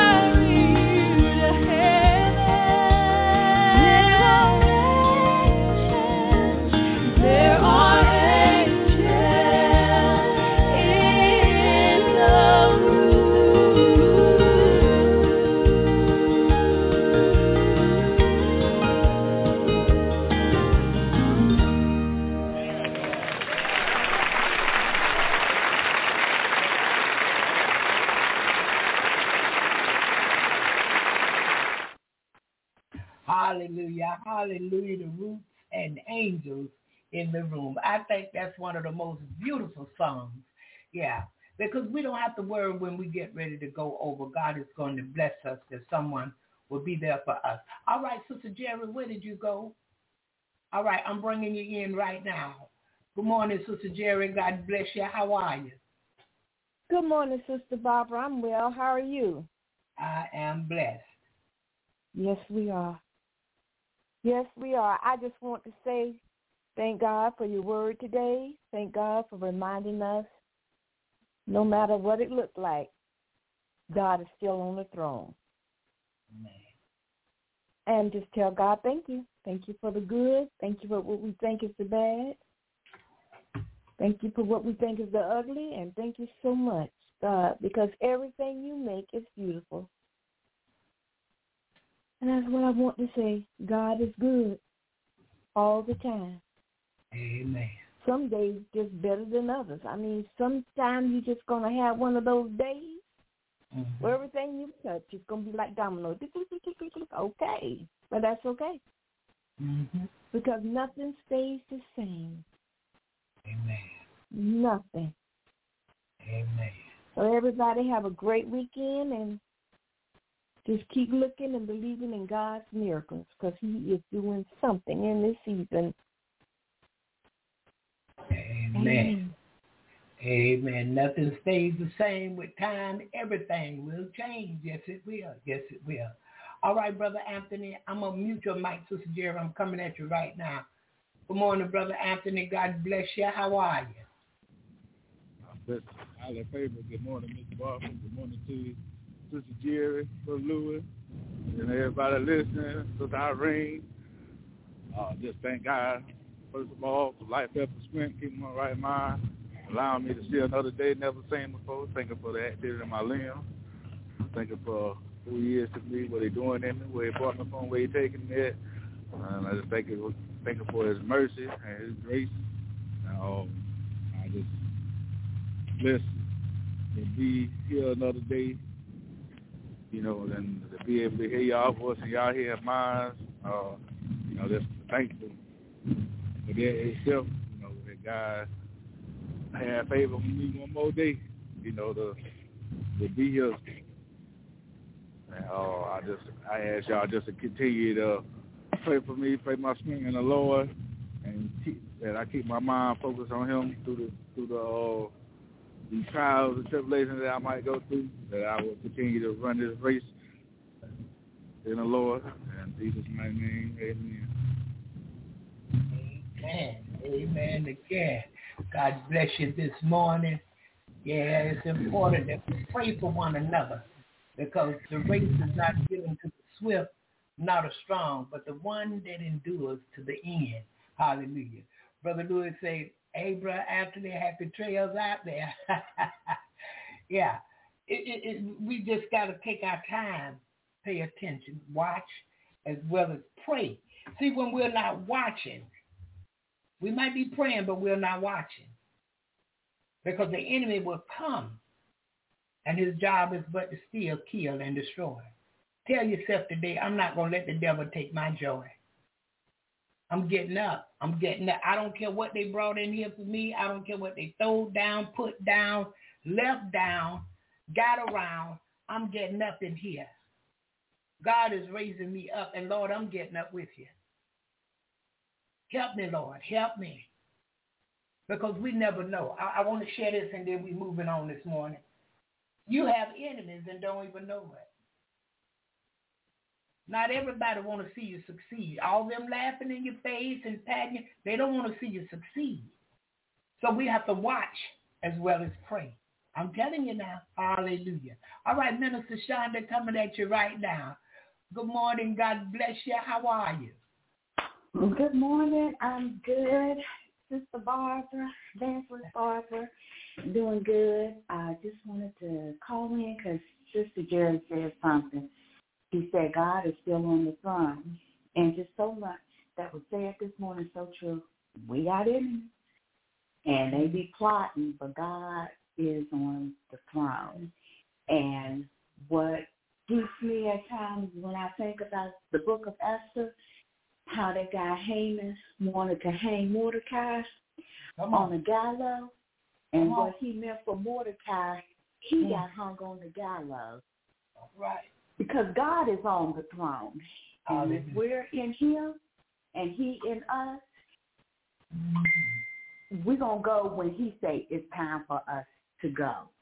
Mm-hmm. And if mm-hmm. something happened and he says because God allowed it.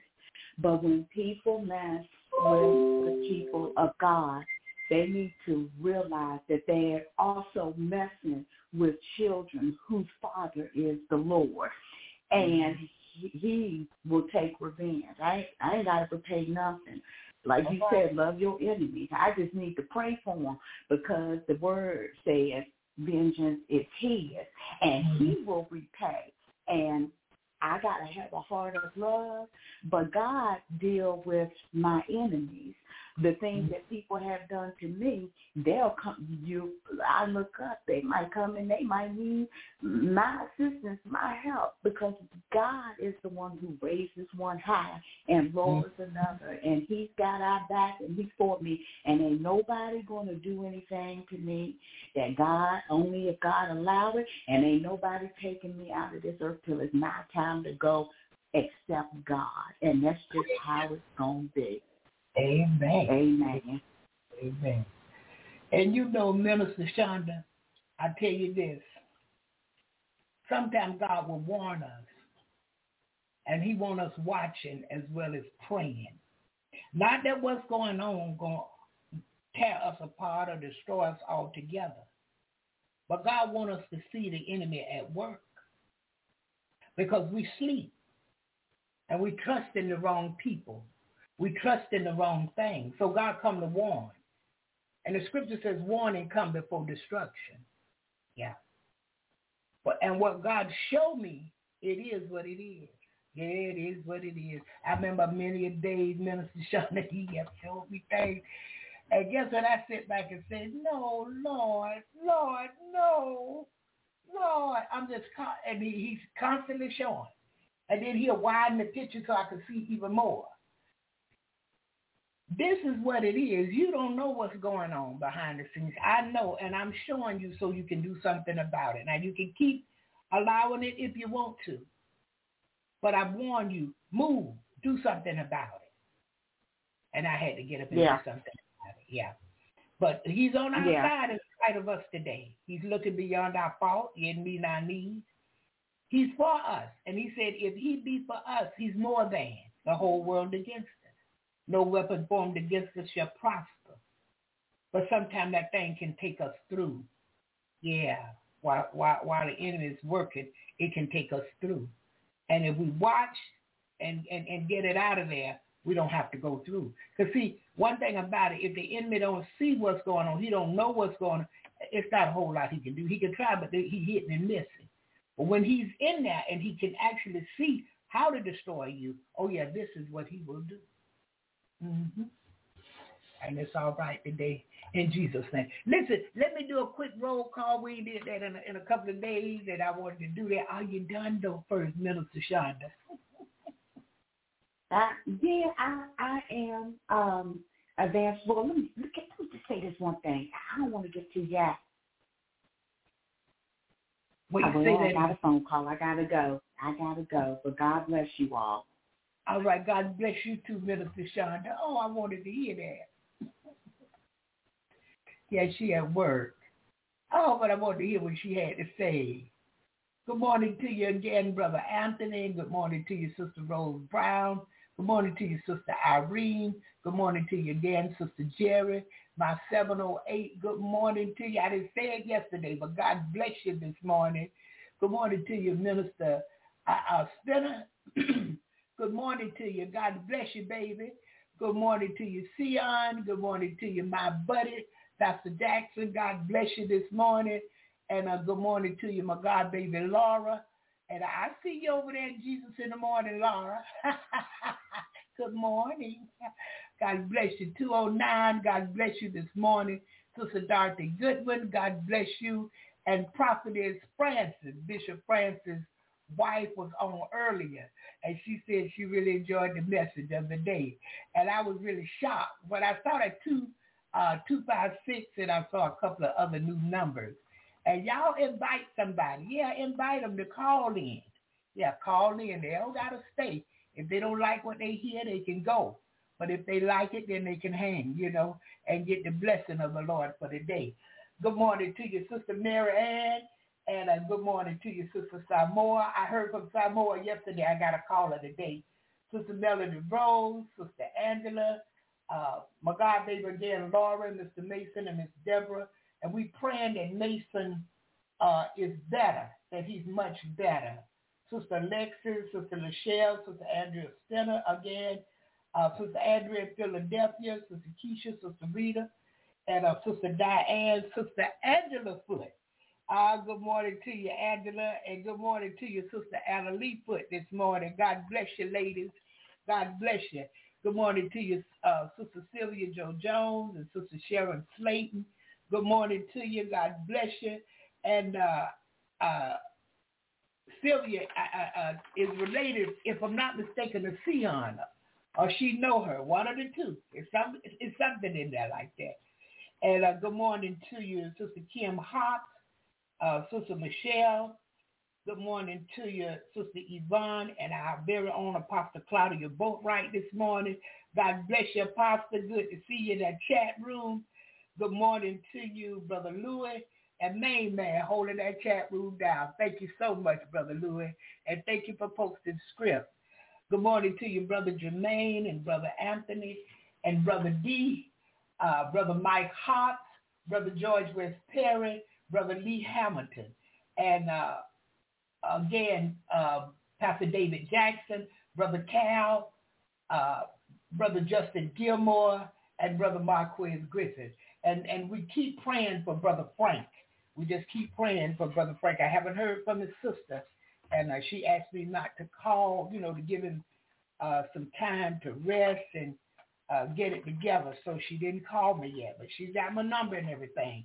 And uh, eventually she will call me and let us know how Brother Frank is doing. But we thank God this morning for each and every one. Over on Facebook, I've got a chat open over there for Jesus in the morning, the prayer club. Uh, I think Big Beautiful Christian Women is open over there. And so feel free to go over on Facebook and look for these things and join in and start a conversation or meet some other people and, and things like that. We thank God. And again, invite someone to call in in the morning. Hey, call in. Yeah, even if it's just for a few minutes. It makes all the difference. We want any and everybody who can uh, to be blessed. Because I believe when you just dial in, the anointing blesses you. Yeah. Uh-huh. And it's already all right today. In Jesus' name. Is there anyone else? We have 19 whole minutes. Yeah. So if there's anyone else uh, have something they would like to say, please feel free to press that number one and I will bring you right in. Hallelujah. All right. If not, we will pray out this morning and we pray the Lord bring us back Monday morning, 7 a.m. Eastern Standard Time for another episode of Jesus in the Morning. But I better say this.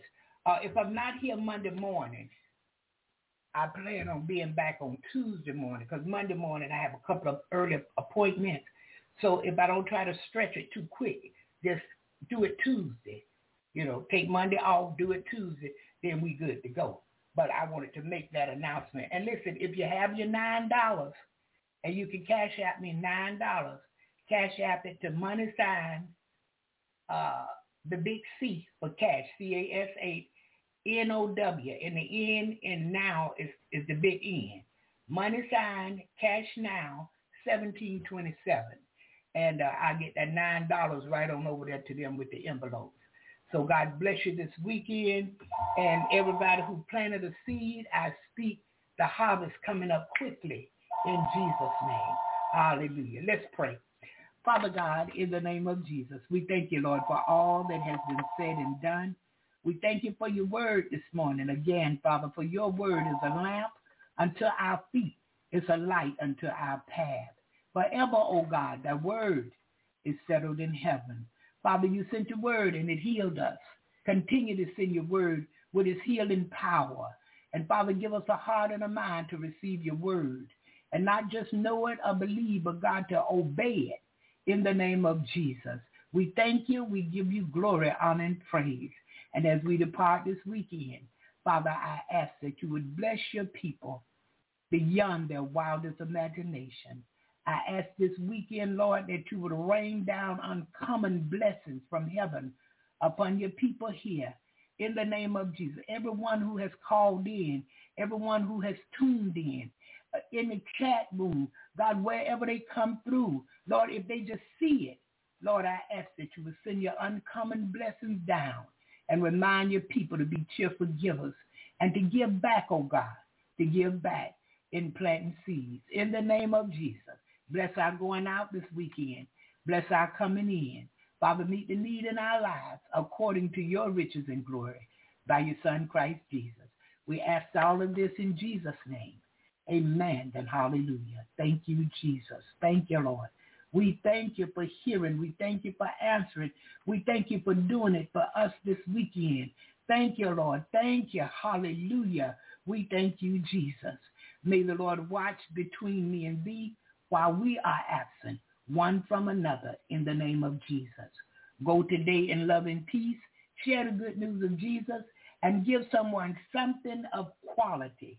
God loves a cheerful giver. Have a blessed weekend. I speak the blessings upon you this weekend in the name of Jesus.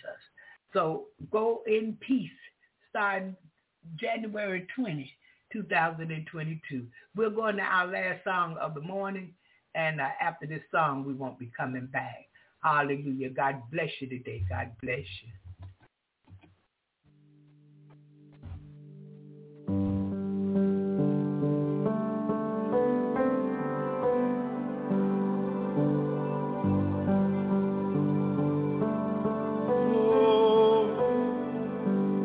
In the darkness we were waiting with our hope, with our So from heaven you came running. There was mercy in your eyes to fulfill the law and prophets. To a virgin came the word from a throne of endless glory to a cradle in the dirt.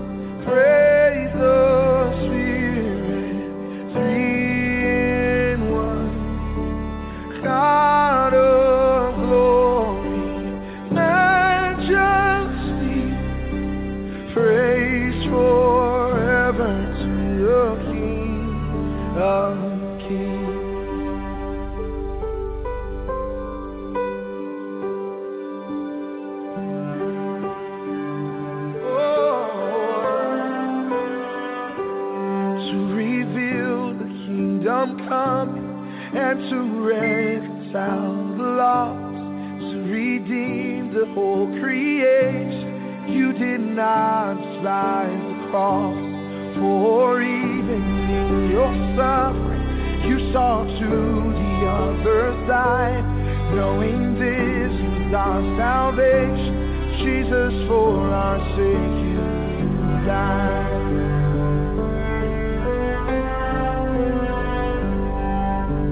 Praise